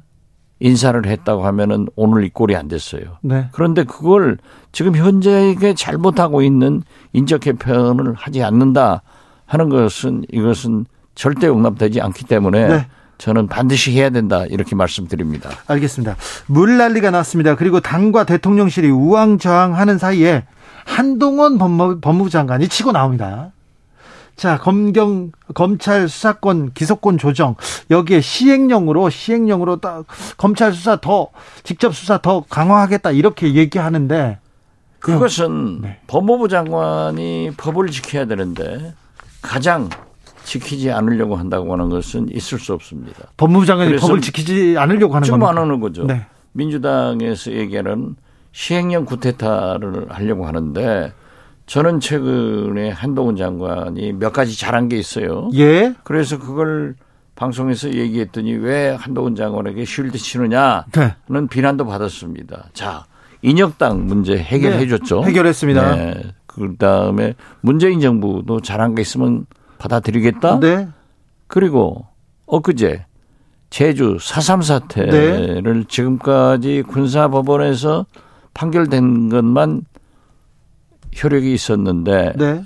사면 이렇게 도와줬는데 민간 법원까지 하겠다. 그래서 검찰이 깜짝 놀랐어요. 검찰이 주도적으로 나서겠다고 네. 얘기했어요. 그런데 그렇게 굉장히 진보적인 그런 것을 받아들이면서 네. 왜 국회에서 검수한 박 법이 잘 됐건 못 됐건 법이 돼 있는데 네. 이것을 시행령이라는 그러한 간교한 방법으로 빠져나가 가지고 수사를 하겠다. 이것은 옳지 않다고 생각합니다. 네. 절대 국회에서 저는 민주당이 용납해서는 안 된다.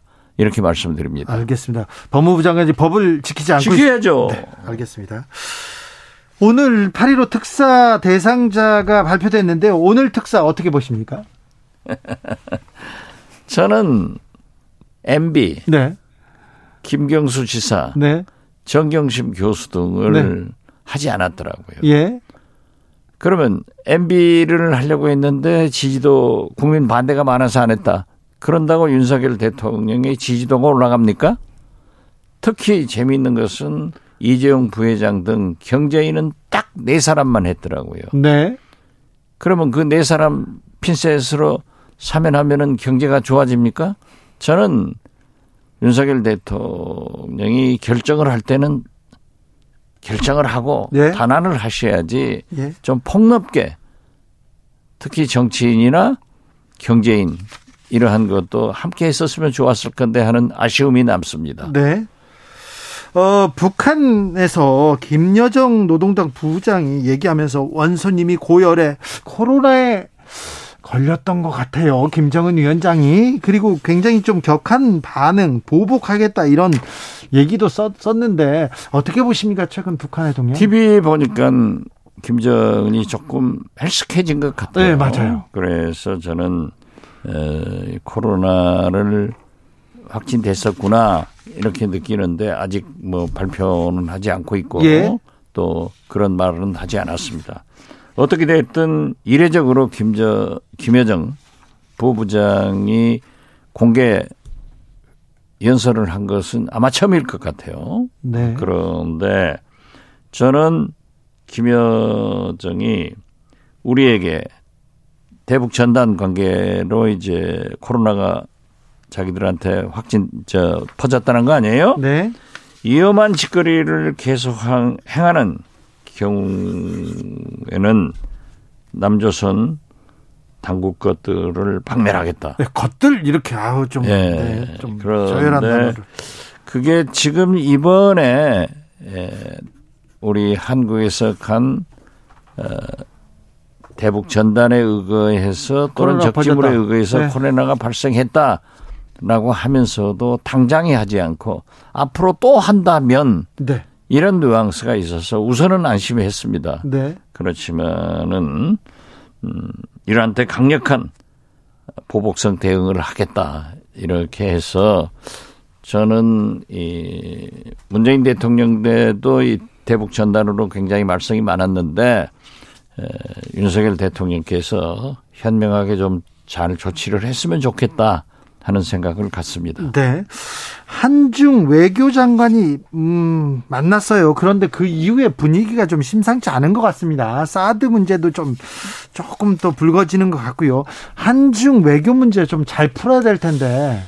이번에 어떻게 됐든 박진 외교부 장관이 왕이 외교부 장관 만나서 네. 할 말을 다 하고 또 왕이 부장도 할 말을 다 했더라고요. 그래요? 어떤 합의점이 이루어진 것은 아니지만은 현재 한중 간에 문제가 있는 것들은 다 짚었어요. 네. 예, 그래서 사드 문제만 하더라도 삼불, 일한, 일한이 하나가 더 생겼더라고요. 예. 어, 이런 것을 어떻게 할 것인가.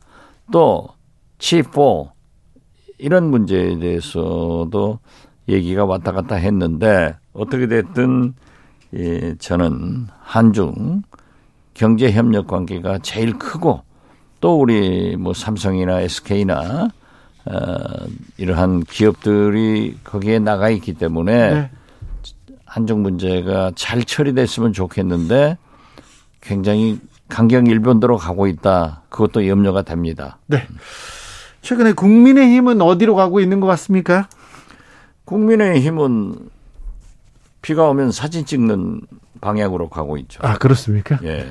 이제 비 그치면 좀 좀 괜찮을까요? 글쎄요, 지금 뭐 주호영 비대위원장을 선출하는데 이준석 전 대표를 배제시키기 위해서 네. 여러 가지 당헌 당규를 잘 했더라고요. 네. 그리고 이준석 대표가 이제 어, 가처분 신청을 했지만은 네. 제가 보기에는 인용되기는 인용되기는 어렵고 예. 에, 이제 기각될 거예요. 기각됩니까? 저는 기각된다고 봐요. 네. 예.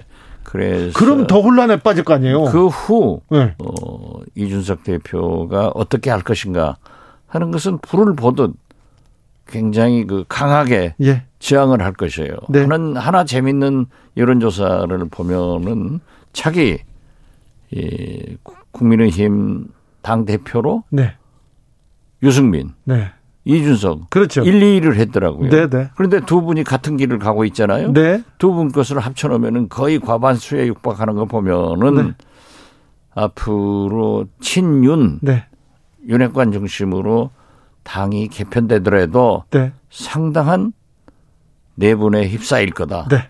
그리고 전당대회를 앞두고 물론 주호영 비대위원장은 뭐 조기로 하, 조기 하느냐 내년으로 하느냐 이런 문제를 이제 잘 결정하겠지만은 네. 어떻게 됐든 그 당 대표를 선출하는 데는 상당한 알력이 있을 것이다. 네. 네. 자 유승민 이준석 두 분이 손잡고 나가서 당을 만들고 그러지는 않겠죠? 지금 현재는 그런 얘기를 할 수 없을 거예요. 예. 그분들도 정치를 하기 때문에 그렇지만은 선거를 앞두고 전당대회에서 만약 패배를 하고 예.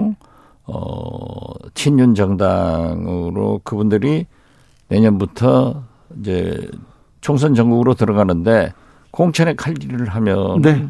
반드시 신당을 창당할 것이다. 저는 그렇게 봅니다. 알겠습니다. 네, 지금이야 그렇지만 공천 파동 그 이후에 그때 동력이 생겨요. 그렇죠. 네. 항상 정치사 보면 생기잖아요. 그렇죠. 공천 때 음. 생깁니다. 그러니까 네. 국민을 위해서 국가를 위해서 뭘 하겠다 이게 아니라 이게 아니라 공천 앞두고 이렇게 생깁니다. 근데 또 평화민주당이었던가요?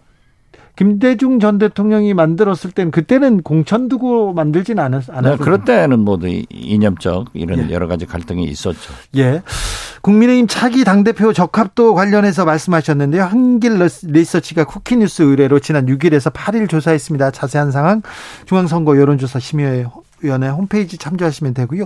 윤 대통령 지지율 언급하신 어, 원장님의 얘기는 한국갤럽이 지난 9일에서 11일 8월 2주 조사에서 윤 대통령 직무 수행 능력 평가 25% 나왔습니다. 자세한 내용 중앙선거 여론조사 심의위원회나 한국갤럽 홈페이지 참조하시면 됩니다. 그런데요. 자, 원장님. 저 김성원 의원 이렇게 실언처럼 여권에서 비슷한 실언 계속 반복되는 이유가 뭡니까? 정치인들 다 알면서 왜 이렇게 전화기 이렇게 노출되고 실언 나오고 왜 그렇습니까? 뭐 사실 저도 네. 매냥 매일 하루에 서너 번씩 방송 나오고 얘기를 많이 하니까 참 피곤하고 예. 어렵습니다. 네. 말이라고 하는 것은 실수하기 망령 아니에요? 예, 그렇죠. 그렇지만은 좀 더 의원들이 겸손하면은 그런 일이 나오겠느냐. 그렇죠. 그리고 사실 주호영 비대위원장이 참 괜찮으신 분인데 네. 그 자리에서 따끔하게 맞아요. 꾸짖었다고 하면은 그렇게 커지지 않을 그렇죠. 거예요. 예. 아, 하지 말았겠는데 저 사람이 본래 장난기가 있다. 이런 식으로 넘기려고 한 것이 더 커져버린 거예요. 예. 예.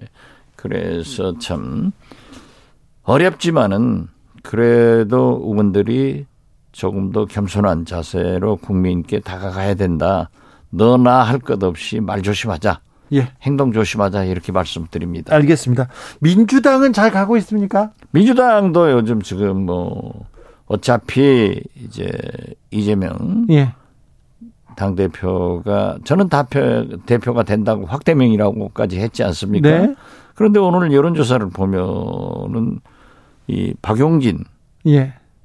대표 후보도 거의 30% 선을 육박하고 있더라고요. 네. 그래서 만약 강훈식 후보와 단일화가 된다면은 한번 단일화를 안 하겠다고 하죠. 그렇죠. 안 하니까 문제죠. 네. 그래서 썩 안 좋고 지금 당헌 당규 개정 가지고 어, 알력이 많은 것 같아요. 그러니까요. 민주당이 지금 윤석열 정부 무능하다, 정부 여당 무능하다 얘기하면서 좀 더 나은 대안, 좀 더 나은 정책 보여주면 될 텐데 그런 얘기는 안 하고 참 뭐 수사를 받으면 어떻게 하냐 당원 당 개정해야 된다 이런 얘기만 하고 있으니 뭐 심지어 어떤 최고위원 후보들은 그 당원 당규 개정을 이재명 대표 후보가 네. 밀어붙인다고 하면은 경선을 보이콧하겠다 이런 얘기까지 하시던데 아무튼 제가 볼 때는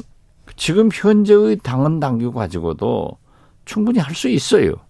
그렇기 때문에 좀 대화를 해서 어, 잘 풀어갔으면 좋겠다. 네. 그런 생각이고 또 우상호 비대위원장 같은 분은 우리의 운명을 검찰한테 예?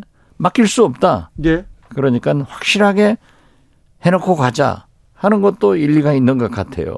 그래서 좀 대화를 해가지고 좋은 그런 결론을 내줬으면 좋겠다. 지금 현재 민주당이 싸울 것은 집안에서 싸울 게 아니에요. 그렇죠. 당연 당규 가지고 싸울 게 아니죠. 그렇죠. 네. 그렇게 해서 지금 현재 이 물가 경제, 예. 어? 윤석열 대통령의 실정 이런 것을 가지고 논의를 해야 될 건데 네. 자꾸 어, 불필요한 것으로 힘을 쏟고 있으니까 매우 아쉽다 이런 말씀 드립니다. 그렇습니다. 뭐 취임 100일 돼가는데 뭐 현 정부 무능하다, 뭐 실정한다 이렇게 얘기만 할 것이 아니라 민주당이 더 나은 대안, 더 나은 능력을 보여줘야죠. 아 그렇죠. 그리고 민주당 내에서 정책 토론회 같은 것을 취임 100일 어떻게 가고 있는가 네. 이런 것을 토론을 해서 학자들도 시민단체도 다 어? 해서 그러한 것을 국민들 앞에 정리를 해주면서 우리는 이렇게 하겠다 하는 대안을 내야 되는데 그런 것도 하지 않고 저렇게 또 집안 싸움만 하는 거 보니까 참 아쉽고 답답해요. 네. 어, 왜 정치권은 정신을 안 차리고 왜 국민 눈치를 안 보는 걸까요? 아, 국민 눈치 보죠. 그렇지. 별로 안 보는 것 같아요. 거기에 매몰돼 가지고 네. 좀 그런 것 같아요. 지금 보십시오. 우리 국회 3당이 전부 비대위 체제 아니에요. 네. 정치력 리더십이 아예 없어, 당에. 아, 이런 것도 처음 일이고. 네. 어? 100일도 못 돼서 집권 여당도 비대위 체제로 와서 싸우는 건. 아, 대표가 당을 고소하는 이런 것도 전부가 최초예요. 그렇죠. 당 대표가 네. 딱 자기 당을 당 대표 쪽 쫓아낸 것도 처음이고 당 대표가 당을 고소한 것도 처음이고요. 그렇죠. 예. 이거 무슨 다 신기록 경시 경진 대회 나왔나 이런 생각도 해봅니다. 네, 지금 뭐 솔직히 말씀드려서 정치권이 국민의 그 경제나 물가 이런 것을 염려해야 되는데 국민이 정치권 국민이 정치권을 염려하는데 뭐 여야 다그 네. 그 모양이니까 뭐 제가 정치권에는 없습니다만은 좀 아쉽습니다. 네, 국민이 정치권을 걱정합니다. 국민이 대통령 걱정합니다. 이거 조금 잘못된 것 같아요. 이번에 그런데 아, 재난 상황 이렇게 한번 겪었고요. 그리고 국민의힘에서 큰, 큰 충돌이 한번 있었으니까 좀 나아지겠죠? 나아져야죠. 아, 이 모양 이꼴 되면은 어떻게 국민이 국가를 믿고 살아갈 수 있습니까? 그래요? 네. 그렇습니까? 다행히 미국도 지금 소비자 물가가 조금 11.몇 프로에서 8.5% 네, 조금씩 내렸다고 안정, 하니까 네. 좋지만은 그렇지만 미국은 바이든 대통령이 make it in America 모든 것은 미국에서 생산해라 하니까 뭐 우리나라 삼성이고 뭐 SK고 LG고 다 미국 다 투자를 하니까 일자리가 많이 생기는 거예요. 예. 그렇지만 우리는 지금 현재 그런 형편도 아니잖아요. 네. 네. 좀 더 민생, 좀 더 일자리, 경제 이렇게 국민 이렇게 외치고 가야 될 텐데 정치권에서 그렇게 가야죠. 이제 윤석열 대통령도 저는 인적 개편을 해서 네. 3월 어, 아 8월 17일이 네. 100일 되니까 네. 새로운 미래로 가는 음? 그런 좀 비전을 제시해서 잘 나가 주시기를 바랍니다. 네. 음. 그렇게 되겠죠? 돼야죠. 네, 알겠습니다. 좀 원장님 얘기를 되새겨 가지고 미래로 나갈 수 있도록 인척 개편은 꼭 필요한 것 같습니다. 당연히 해야죠. 알겠습니다. 아까 원장님께서 박용진 민주당 당대표 후보 적합도 올라가고 있다 여론조사 얘기하셨는데 한길 리서치가 쿠키뉴스 의뢰로 한 겁니다. 저희가 언급한 개요와 같습니다. 여기까지 들을까요? 네. 정치 맛집 여기서 문을 닫습니다. 박지원 전 국정원장과 함께했습니다. 감사합니다. 네, 감사합니다. 교통정보센터 다녀오겠습니다. 임초희 씨. 정치 피로, 사건 사고로 인한 피로, 고달픈 일상에서 오는 피로. 오늘 시사하셨습니까? 경험해 보세요. 들은 날과 안 들은 날의 차이. 여러분의 피로를 날려줄 저녁 한 끼 시사 추진우 라이브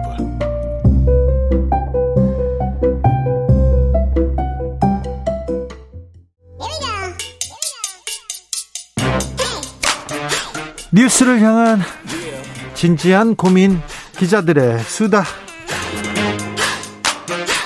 라이브 기자실을 찾은 오늘의 기자는 미디어 오늘 정철은 기자입니다. 어서 오세요. 안녕하세요. 오랜, 오랜만에 뵙습니다. 네, 네. 얼굴이 좀 탔어요? 네. 네. 잘 다녀오셨죠? 예, 잘 다녀왔습니다. 비 피해? 아, 없습니다. 네. 네. 다행히. 그 제가 없는 동안에 그 네. 청취율 결과가 나왔던데 네. 주진우 라이브 청취율이 많이 올랐다고 아, 하던데. 아, 뭐 괜찮아요. 아, 축하드립니다. 네, 뭘 축하까지는. 네. 네. 오늘은 어떤 이야기? 네, 아무튼 청취율. 알겠어요. 네, 그만해, 그만해. 일라디오가 네. 전반적으로 올랐다고 하는데 아, 그래도, 특히 그래도. 주진우 라이브가 많이 올랐다고. 저희는 네. 뭐 항상 네. 괜찮았어요. 네, 축하드립니다. 자, 오늘 어떤 얘기로 가볼까요? 아, 저희가 그 되게 놀랐는데 처음에 가짜 뉴스인 줄 알았어요. 네. 그 대통령 출근길 문 답 도중에 이제 대통령실 출입 기자가 대통령님 파이팅 이렇게 외쳤죠. 중간에 나왔어요, 그게. 예. 그 영상을 실제로 봤는데 너무 황당하더라고요. 놀랐어요. 그런데 기자의 외침이라는 거에 더 놀랐습니다. 예, 그 진행자께서도 기자 생활 20년 넘게 하셨는데 요런 광경 보신 적 있나요? 아니요. 기, 그 뭐, 여러, 기자회견 끝나고 가서 덕담하면서 이렇게 얘기할 수는 있고 또 사적으로는 얘기할 수는 있지만 음. 중간에 도중에 이거는 좀. 예. 대통령님 파이팅이라고 외친 게 이제 공개적인 자리에서 출입 기자가 대통령을 응원한 사건이었는데요. 네. 굉장히 이례적이었는데 아리랑 TV 기자였습니다. 예. 이 문화체육관광부 산하의 국제방송교류재단이 운영하는 방송사 소속인데 네. 어, 요 사건을 두고 영국 프리랜서 저널리스트가 어, 이런 그 말을 또 트위터에 올렸는데 네? 일부 기자들이 치어리더처럼 윤 대통령의 발 밑에서 굽실거리는 모습이 민망하다. 네, 이렇게 꼬집기도 했고요. 네, 네. 아, 부끄럽네요. 네, 저, 저 너무 부끄러웠습니다. 그리고 네. 어, 류호정 정의당 의원실이 관련해서 아리랑 TV 쪽에 질의를 했습니다. 어떤 입장이냐 이번 사건에 대해서. 그래서 네. 아리랑 TV가 어, 해당 기자의 사려 깊지 못한 발언이었다고 생각한다. 그래서 해당 기자에게 강력한 주의 조치를 내렸다. 이렇게 공식적으로 예, 밝혔습니다. 네. 어, 근데 이게 사태가 쉽게 예, 잊혀질 것 같지는 않은데 사실 대통령실 기자들의 논란이 된 게 이번이 처음이 아닙니다. 네. 아시겠지만 앞서 6월에 네. 대통령께서 이 나토 순방을 갔었는데 네. 그때 이제 비행기 기내에서 네. 김건희 여사가 등장을 하자 이 출입 기자들이 우와 하면서 네, 연예인 줄 맞아요. 연예인 본 네. 것처럼 네. 그거 굉장히 좀 아, 저게 무슨 생각이지? 저 뭐, 뭐 하는 거지? 이렇게 생각이 들었어요. 예, 뭐 셀럽을 보고 놀라는 그런 장면 같은 게 등장을 해서 네. 좀 이제 또 그 국민들께서 몇 마디 하셨었는데 네. 어 요런 것들이 좀 겹치다 보니까 도대체 대통령실 출입 기자들이 뭐 하는 사람들이냐? 그러니까요. 예, 그런 의문이 나올 수밖에 박근혜 정부 때 재밌었던 일이었었죠. 아, 예, 맞습니다. 이때도 황당한 일이 있었는데 2014년 1월에 이 박근혜 대통령이 신년 기자회견을 마치고 이 청와대 춘추관 기자실에 들러 이 청와대 출입 기자들과 인사를 나눴습니다. 예. 근데 이 과정에서 MBN 기자가 네. 박 대통령과 갑자기 포옹을 합니다. 네. 껴안는 거예요, 갑자기. 네. 그러면서 너무 안고 싶었어요. 라고 말을 합니다. 네. 아, 그러자 박 대통령이 아유 남자분들이 차별한다고 그래요라고 말을 했는데 아, 네 그때 아, 부끄러워. 네, 뭐, 네, 이 MBN 여기자가 이 박 대통령과 포옹을 하면서 공개적인 자리에서 너무 안고 싶었어요라고 말을 한 거죠. 이분 나중에 아직도 기자하십니까? 아 지금도 MBN 기자로 활동하시는 걸로 알고 있고요. 그 박 대통령과 대선 후보 시절부터 알고 있던 사이였다고 전해졌는데 네. 사실 어, 대통령과 청와대 출입 기자 사이에 필요한 어떤 최소한의 긴장 예. 이걸 무너 스스로 무너뜨린 사례였거든요. 근데 이번 사례도 마찬가지로 이 대통령실 출입 기자가 어, 어떻게 보면 취재원인 네. 대통령과의 어떤 적절한 거리를 스스로 무너뜨리면서 어, 화이팅을 외친 그런. 예. 정치인과 정, 정치인과 기자들 뭐 밤에 밥자리도 있고 술자리도 있고 어떤 뭐 개인적으로 어떤 교류를 하고 어떻게 취재를 하는지는 모르겠으나 청와대 출입 기자지 않습니까? 공적인 기관, 공적인 자리에서는 이런 좀 어, 도를 지켜줘야 되는데 제가 박근혜 전 대통령이 후보 시절에 정수장학회 관련돼서 마지막에 기자회견을 할 때 제가 들어가서 어, 박근혜 전 대통령과 그 좀 설전을 벌이고 박근혜 전 대통령이 네, 사과, 유명한 장면이죠. 예. 네, 사과 기자회견을 네, 네 했었잖아요. 맞습니다. 제가 박근혜 전 대통령한테 질문을 했어요. 어, 중정에서 총과 칼로 강탈한 거 아니냐 정수장 학회를 그랬더니 헌납했다고 얘기하는 아니다 강탈했다 얘기를 했는데 설전이 오가 오가자 뒤에서 저를 제지한 게 출입 기자들이었어요. 그래서 너무 황당했던 황당했던 경우가 있었습니다. 네. 정말 황당합니다. 네, 다음 네. 뉴스로 가보겠습니다. 네, 사실 그 주진우 기자께서 뭐 네. 뭐 박근혜 전 대통령뿐만 뿐만 아니라 예, 이명박 전 대통령과도 이제 네, 각별한 긴장 관계를 또 유지하셨죠. 아유, 각별해 좋아해요 서로. 네. 이 4년 전 MB 해외 비자금 의혹 제기했던 MBC와 주진우 기자가 이명박 전 대통령이 제기한 민사 소송에서 최종 승소했습니다. 네. 이 이전 대통령의 청구 모두 기각됐는데 이게 사실 되게 중요한 사건입니다. 그러니까 미국 재무부 자료에 이명박 이름으로 해외 계좌가 있다.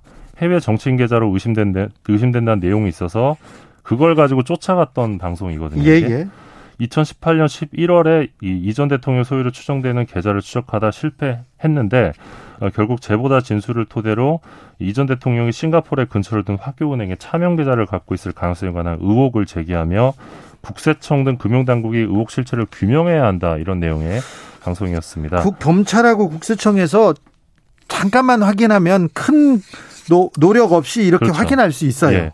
그런데 이전 대통령이 MBC와 이 스트레이트 진행자였던 주진우 기자를 상대로 위자료 3억 원을 요구하면서 방송 삭제, 정정 보도를 요구했는데 어, 재판부 1심, 2심, 대법원 모두 어, 보도 내용이 허위라 단정할 수 없으며 네. 이 대한민국과 미국의 국세청 분석 자료에 기초해 제작했고 방송 내용은 언론의 감시와 비판행의 영역이었다. 그리고 무엇보다 이 제작진은 중국, 미국 직접 방문 취재하면서 이 진실성 확보를 위해 상당한 노력을 기울인 사실이 인정된다 이렇게 판시했습니다. 저 돈 돈 많이 들었어. 네. 고생 많이 하셨잖아요. 네네네. 네. 그런데 참 이명박 전 대통령은 꼭 관련된 보도를 하잖아요. 그러면 꼭 돈을 내놓으라고 이렇게 소송을 하세요. 그러니까 사실 이 전직 대통령이 기자를 상대로 민사소송을 하는 선례를 찾기가 어렵습니다. 박근혜 전 대통령이 저한테 형사소송했었어요? 그때는 아, 감옥 예. 보내라고. 아, 예, 그랬죠. 그러니까 네. 유독 그런 선례가 좀 많으신데 네. 어, 이 사건은 전직 대통령이 자신에 관한 의혹 제기를 입막음하려는 전형적인 전략적 동세 소송입니다. 그래서 네. 이거는 언론계가 다 같이 비판을 해야 되는데 네. 조금 조용한 것 같고 많이 조용해요. 또 사실 취재력이 있는 언론사들이 이 사건을 좀 붙었으면 네. 실체적 진실에 다가갈 수 있을지 몰랐는데 오히려 대다수 언론이 MB 사면해야 된다 이런 식으로 여론전이나 펼쳐서 좀 아쉬웠던 대목이 있었습니다. 제가 이명박 전 대통령 취재할 때 너무 좀 힘들었던 게 다른 언론사에서 전혀 도와주지 않아요. 네. 제가 이명박 대통령 감옥으로 가게 되는 그 기사를 썼는데 청와대 문건, 법무부의 문건을 공개했는데도 불구하고 아무도 이렇게 그 후속 보도를 하지 않아 가지고 너무 좀 예. 놀랐고요. 놀라고 조금 뭐라고 해야 되나요? 좀 고립되는 그런 느낌이었습니다. 그러니까 아무리 한 명의 기자가 취재력이 좋아도 다른 언론사들이 계속 붙지 않으면 어렵거든요. 그러니까 예전에도 보면 워싱턴 포스트 혼자는 안 되는데 뉴욕 타임즈가 붙으면 됐던 것처럼 네. 그러니까 어떤 언론계 전체가 좀 협업하면서 사실 국정농단도 이 JTBC, TV조선 한겨레 모든 언론이 협업하면서 사실 그때는 조선일보도 뛰어들었죠. 아유, 그럼요. 예. 네, TV조선도 예. 그렇고요. 그래서 이렇게 불 붙었었는데. 네, 그런 게 좀 필요한데 네. 좀 아쉬운. 예.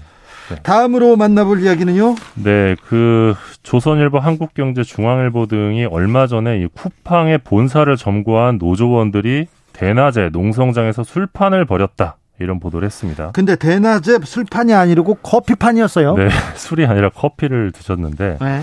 어, 당시 한국 경제가 도를 지나치는 노조 행태에 대한 경찰의 엄정 대응이 필요하다는 목소리가 높아진다 이런 보도를 했는데 네. 그냥 본인들이 목소리를 높인 것이었고요. 예?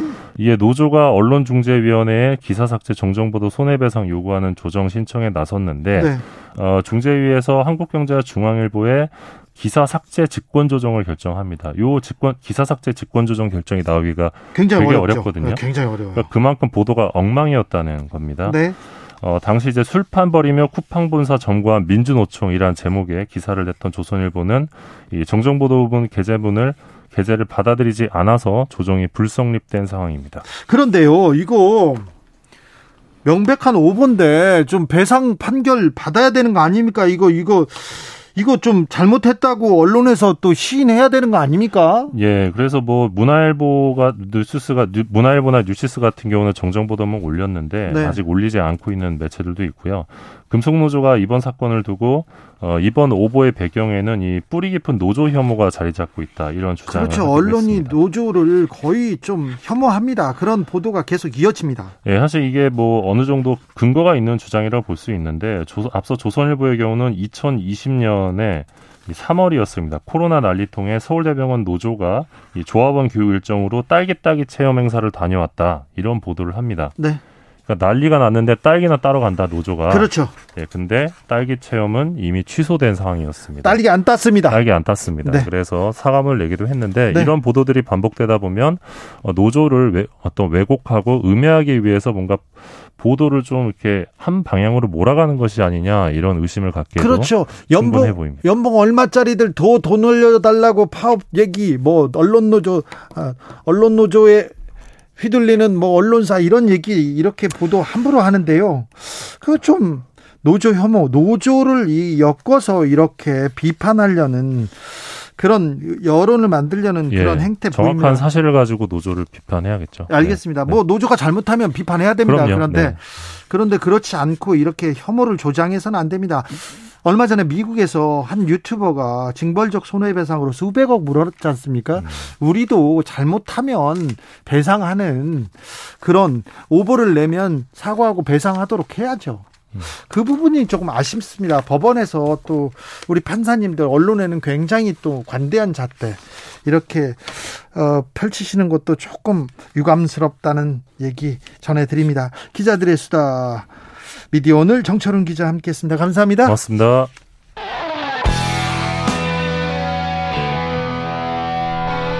스치기만 해도 똑똑해진다.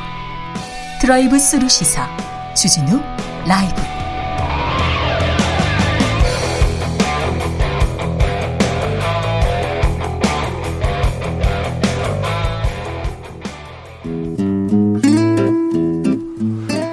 현실의 불이 꺼지고 영화의 막이 오릅니다. 영화보다 더 영화 같은 현실 시작합니다. 라이너의 시사회. 영화 전문 유튜버 라이너 어서 오세요. 네, 안녕하세요. 오늘은 어떤 얘기로 가볼까요? 네, 오늘이 8월 12일이고요. 네. 이제부터 연휴인데요. 네. 연휴 마지막 날이 8월 15일 광복절입니다. 광복절. 네, 우리나라 역사에서 일제강점기 36년은 정말 지울 수 없는 상처고 예. 여전히 울분을 토하게 되는 네. 일이라고 생각을 합니다. 그래서 아직도 일제강점기 경험한 어르신분들이 계신 이 시점에 광복절이 올 때마다 네. 이 일제와 관련한 영화를 생각하지 않을 수가 없습니다. 그렇습니다. 최근에도 있었어요? 네, 최근에도 많은 작품들이 있었습니다. 뭐 군함도라든지 예. 말모이, 스윙키즈, 항거, 유관순 이야기 이런 헤아릴 수 없이 많은 작품들이 있었고요. 네. 최근에는 일본군 이제 종군 위안부 관련 영화가 자주 나옵니다. 네. 이번 달 말에는 코코순이 같은 다큐멘터리 영화도 나오더라고요. 예. 뭐 물론 이제 도마 안중근이라든지 뭐 이런 괴작들도 있지만 그만큼 일제 강점기가 우리 영화계에 미치는 영향도 지대합니다. 예. 그래서 오늘은 그 많은 일제 강점기 배경 영화 중에서도 제가 가장 독특하다고 생각하는 박열을 다루고자 합니다. 박열. 네. 이준익 감독 작품입니다. 네, 그렇습니다. 이준익 감독은 이제 왕의 남자. 아유, 왕의 남자 대단했죠. 네, 동주. 네. 이런 영화들로 굉장히 유명한 차산오버. 네, 그렇죠. 그렇죠. 정말 뛰어난 감독님이고요. 네, 훌륭하신 것 같아요. 역사를 있는 그대로 그리려고 굉장히 노력하시면서 그러면서 이제 아무래도 역사 기술에는 중간중간 여백이 있잖아요. 네. 그 여백에 자신의 해석과 상상을 그려넣는 아주 탁월한 실력을 갖춘 감독입니다. 자기만의 세계가 확실합니다. 네, 확실하고요. 예. 저도 자산 오보 때 예. 뵙고 말씀을 나눠봤는데 실제로 정말 진지하고 또 즐겁게 영화를 만드시는 그런 분이라는 인상을 받았습니다. 예. 어, 이 박열이라는 영화는요, 그 동주를 만들었었기 때문에 또 일제 강점기 영화가 또 나오는 거 나오는 건가 이런 얘기도 들었었는데 네. 일제 강점기 일본을 그리고 있으면서 네. 우리를 좀 다소 불편하게 만드는 영화이기도 합니다. 네. 왜 불편하냐면 일제의 어떤 시각, 일제의 반응들, 일제 만행 이런 거를 어 우리나라에서 그동안 일본의 잘못을 그릴 때는 좀 어떻게 보면 정해진 정형화된 그림이 있었어요. 예. 예 독립운동가들을 뭐 고문한다든지 네. 뭐 이런 모습들만 그렸었는데 여기서는 어 일제가 실제로 그것보다 더 비겁했고 예. 더 잔인했다는 걸 보여주고 있어서 아, 그래요? 예, 좀 무서운 어, 영화기도 합니다. 네. 그러니까 그때 당시에 일본 제국은 도무지 이성으로는 해석할 수 없는 그런 광기의 나라였다. 네. 이런 생각이 드는데요. 그런 것들을 그려주면서 또 한편으로는 자기들이 문명국이라고 이렇게 과시하면서 체면을 차리려는 모습도 갖고 있고 그 이면으로는 또 야만적인 행위를 하는 이런 갈등을 다루는 작품이기도 합니다. 네. 그래서 박열이라는 인물 아주 입체적인 인물을 그리고 있고요. 거기에 이제 황태자 암살 모의. 예. 이게 뭐 대역죄라고 하는데요. 네. 이 대역 사건의 주인공을 그린 작품입니다. 이준익 감독은 이 영화에서 무엇을 말하려 하는 걸까요? 영화 속으로 들어가 보겠습니다. 네, 일단 영화를 시작할 때이 네. 영화는 철저한 고증을 거친 작품이다라는 자막이 나와요. 아 그래요? 네, 철저한 고증을 거치지 않았 이, 이 사건은 사, 실과 전혀 관계가 없습니다. 이런 거는 많이 봤는데 철저하게 고증했습니다. 네, 철저한 고증을 거친 작품입니다. 아, 그래요? 이 말이 나옵니다. 이거는 어떤 자신감이기도 하면서 예. 사실은 이 모든 등장인물이 실존 인물이기 때문에 그러게요. 이게 철저한 사실이다. 이런 얘기를 하고자 하는 거거든요. 철저한이라는 단어를 음. 썼습니다. 네. 박열이라는 인물을 초반에 아주 효율적으로 소개, 를 합니다. 네. 박열이라는 사람은 이제 시를 쓰는 사람이었죠. 예. 시를 쓰는 사람이고 또 인력거를 끌고 있어요. 네. 그리고 이제 또 외양도 볼품 없고 돈도 없고 하지만 꺾이지 않는 기계와 자존심을 지닌 그런 인물입니다. 그렇죠. 이런 사람들을 흔히 이제 일본에서는 불령선인 네. 이렇게 얘기를 하는데 그러면서도 이제 어 연인 자신이 사랑하는 연인은 또 일본인 여자입니다. 예. 가네코 후미코라는 일본 여자와 일본에서 살고 있어요. 예. 네, 굉장히 멋진 인물인데 아무튼 박열하고 가네코 후미코는 그때 당시에 이제 아나키스트 예. 네, 그런 사람들이고요. 예. 어, 이 둘이 이제 동거를 시작하고 네. 한편으로 박열은 폭탄을 공수하고 있었어요. 예. 그리고 폭탄을 실험하기도 했습니다. 네. 그러니까 애국 운동을 하기 위해서 독립 운동을 하기 위해서 폭탄을 만들고 있었죠. 예. 그리고 이제 그들의 동지 들도 여기 있었습니다. 예. 그랬는데 뭔가를 버리려고 하는데 그때 뭔가 일을 벌이려고 했는데 지진이 일어납니다. 아이고 관동 대지진. 네 맞습니다. 관동 대지진이죠. 예. 예 진도 7.9에 달한다고 하는 14만 명 이상이 죽었다고 하는 엄청난 대지진인데요. 엄청난 피해가 있었습니다. 근데 그 피해를 또 이렇게 또 한국 사람들 조선인한테 이렇게 돌리려고 했던 그런 또 만행도 있었죠. 네 그렇습니다. 이 상상하기 어려운 일인데 네. 영화에서는 그대로 나옵니다. 일본 내각에서. 네. 그 유언 비어를 퍼뜨린 겁니다. 네. 의도적으로 조선인이 우물에 독을 탔다. 네. 그러니까 이 지진으로 인해서 피해가 엄청난 상황에서 그 상황에서 정부가 뭔가 해치우는 모습을 보여주지 않으면 네. 해내는 모습을 보여주지 않으면 정부에 대한 지지가 떨어지니까 그러니까 외부의 적을 만든 거 아닙니까? 분노할 대상을 만들어 준 거예요. 그렇죠. 그 분노한 대상이 분노할 대상이 바로 조선 사람들 네. 당시에 네. 그 조선인이 우물에 독을 탔다 그러니까 이게 너무 너무나도 치사하고 나빠 보이잖아요. 예? 그때 그 치안이 극도로 불안했던 동경에 도쿄에 자경단이 활동을 개시합니다. 자경단이 생겨서 또 만행을 저지르죠. 엄청난 만행입니다. 이게 역사적 사실이라고 하더라고요. 네, 사실이에요. 조선인을 다 학살하고요. 네. 마치 지진이 조선 사람 때문에 일어나기라도 한 것처럼 네. 정말 잔혹하게 밤이면 밤마다 조, 자경단이 무기를 들고 조선 사람들을 사냥하러 다닙니다. 사냥했어요. 네. 그 거의 지옥 같은데요. 예? 여기서도 진짜 이준익 감독이 작정을 하고 보여줘요. 예? 정말 아무 죄 없는 조선의 소년들, 어린이들, 그 어린이가 조선 사람인지 일본 사람인지 알 수도 없어요. 예?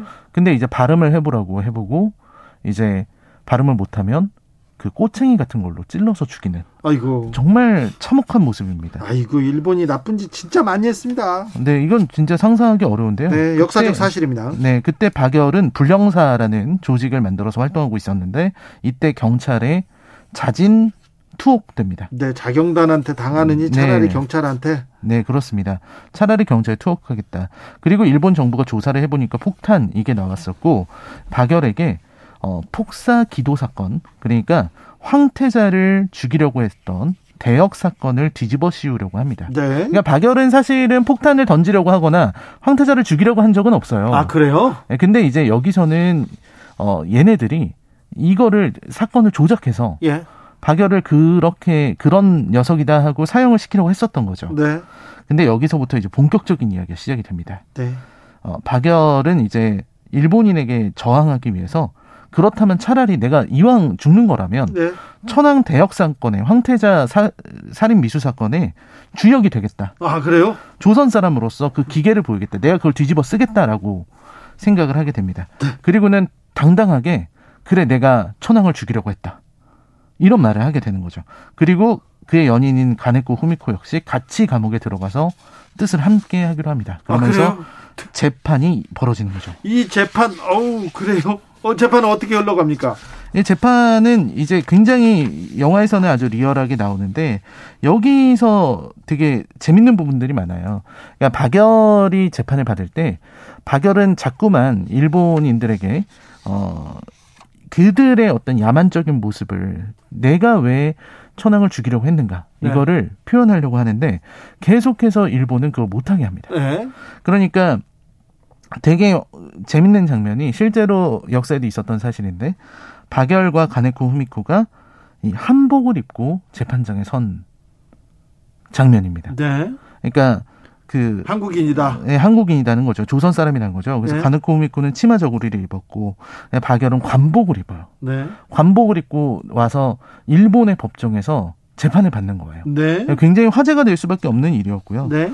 거기에서 이제 이 박열이 박열이 그리고 이준혁 이준익 감독이 이 지적하려고 하는 지점은 뭐였냐면 일본이 겉으로는 문명국 행세를 하기 때문에 네. 이렇게 당시에 법 질서를 지키려고 하고 재판도 하고 재판도 절차... 해주고 네. 하고 있지만 절차를 지키려고 하고 있지만 사실 그 뒤에 숨겨져 있는 모습들은 더 무섭거든요. 네. 그러니까 뒤에서는 보이지 않는 곳에서는 온갖 협잡을 하고 네. 어, 앞에서는 이렇게 문명국 행세를 하고 있는 겁니다. 예.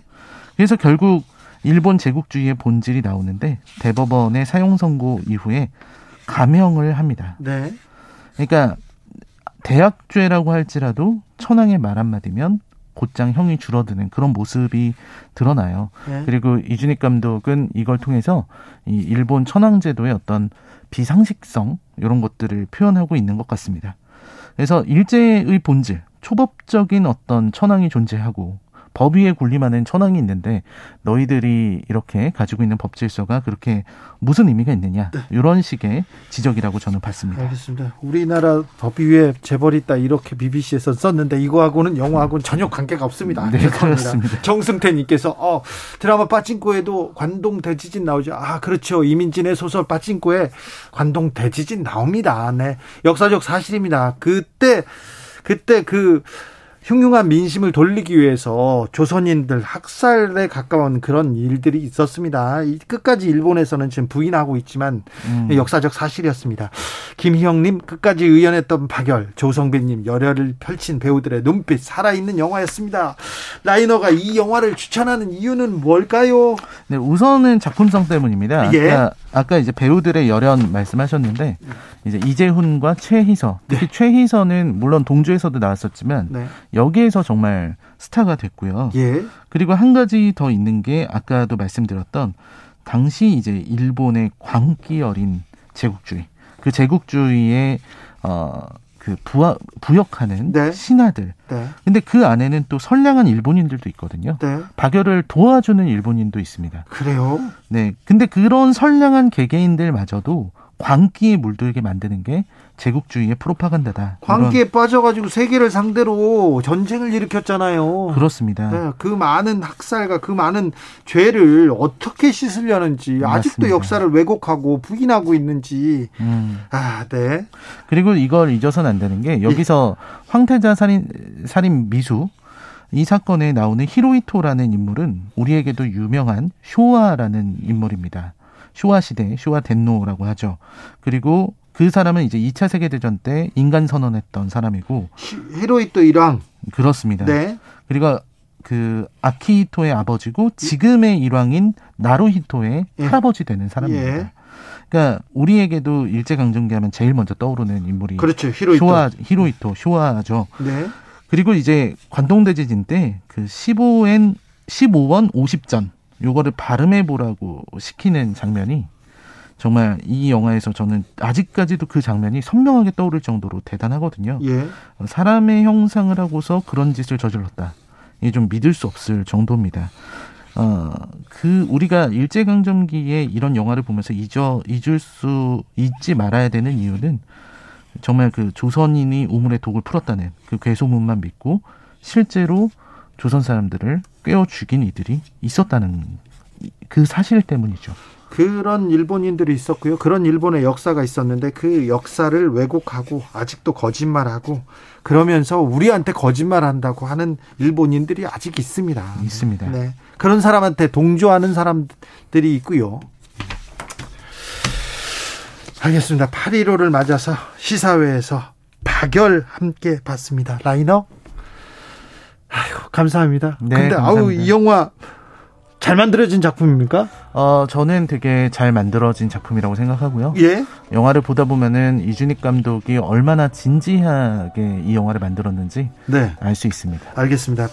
광복절 맞아서 박열 한번 보고 아, 다시 일본과의 관계, 일본에 대한 아, 인식에 대해서 한번 좀 더 고민해 볼까 합니다. 감사합니다. 네, 감사합니다. BTS의 작은 것들을 위한 시 들으면서 주진우 라이브는 여기서 인사드리겠습니다. 돌발 퀴즈의 정답은 카타르입니다. 카타르 월드컵이 100일밖에 안 남았어요. 100일.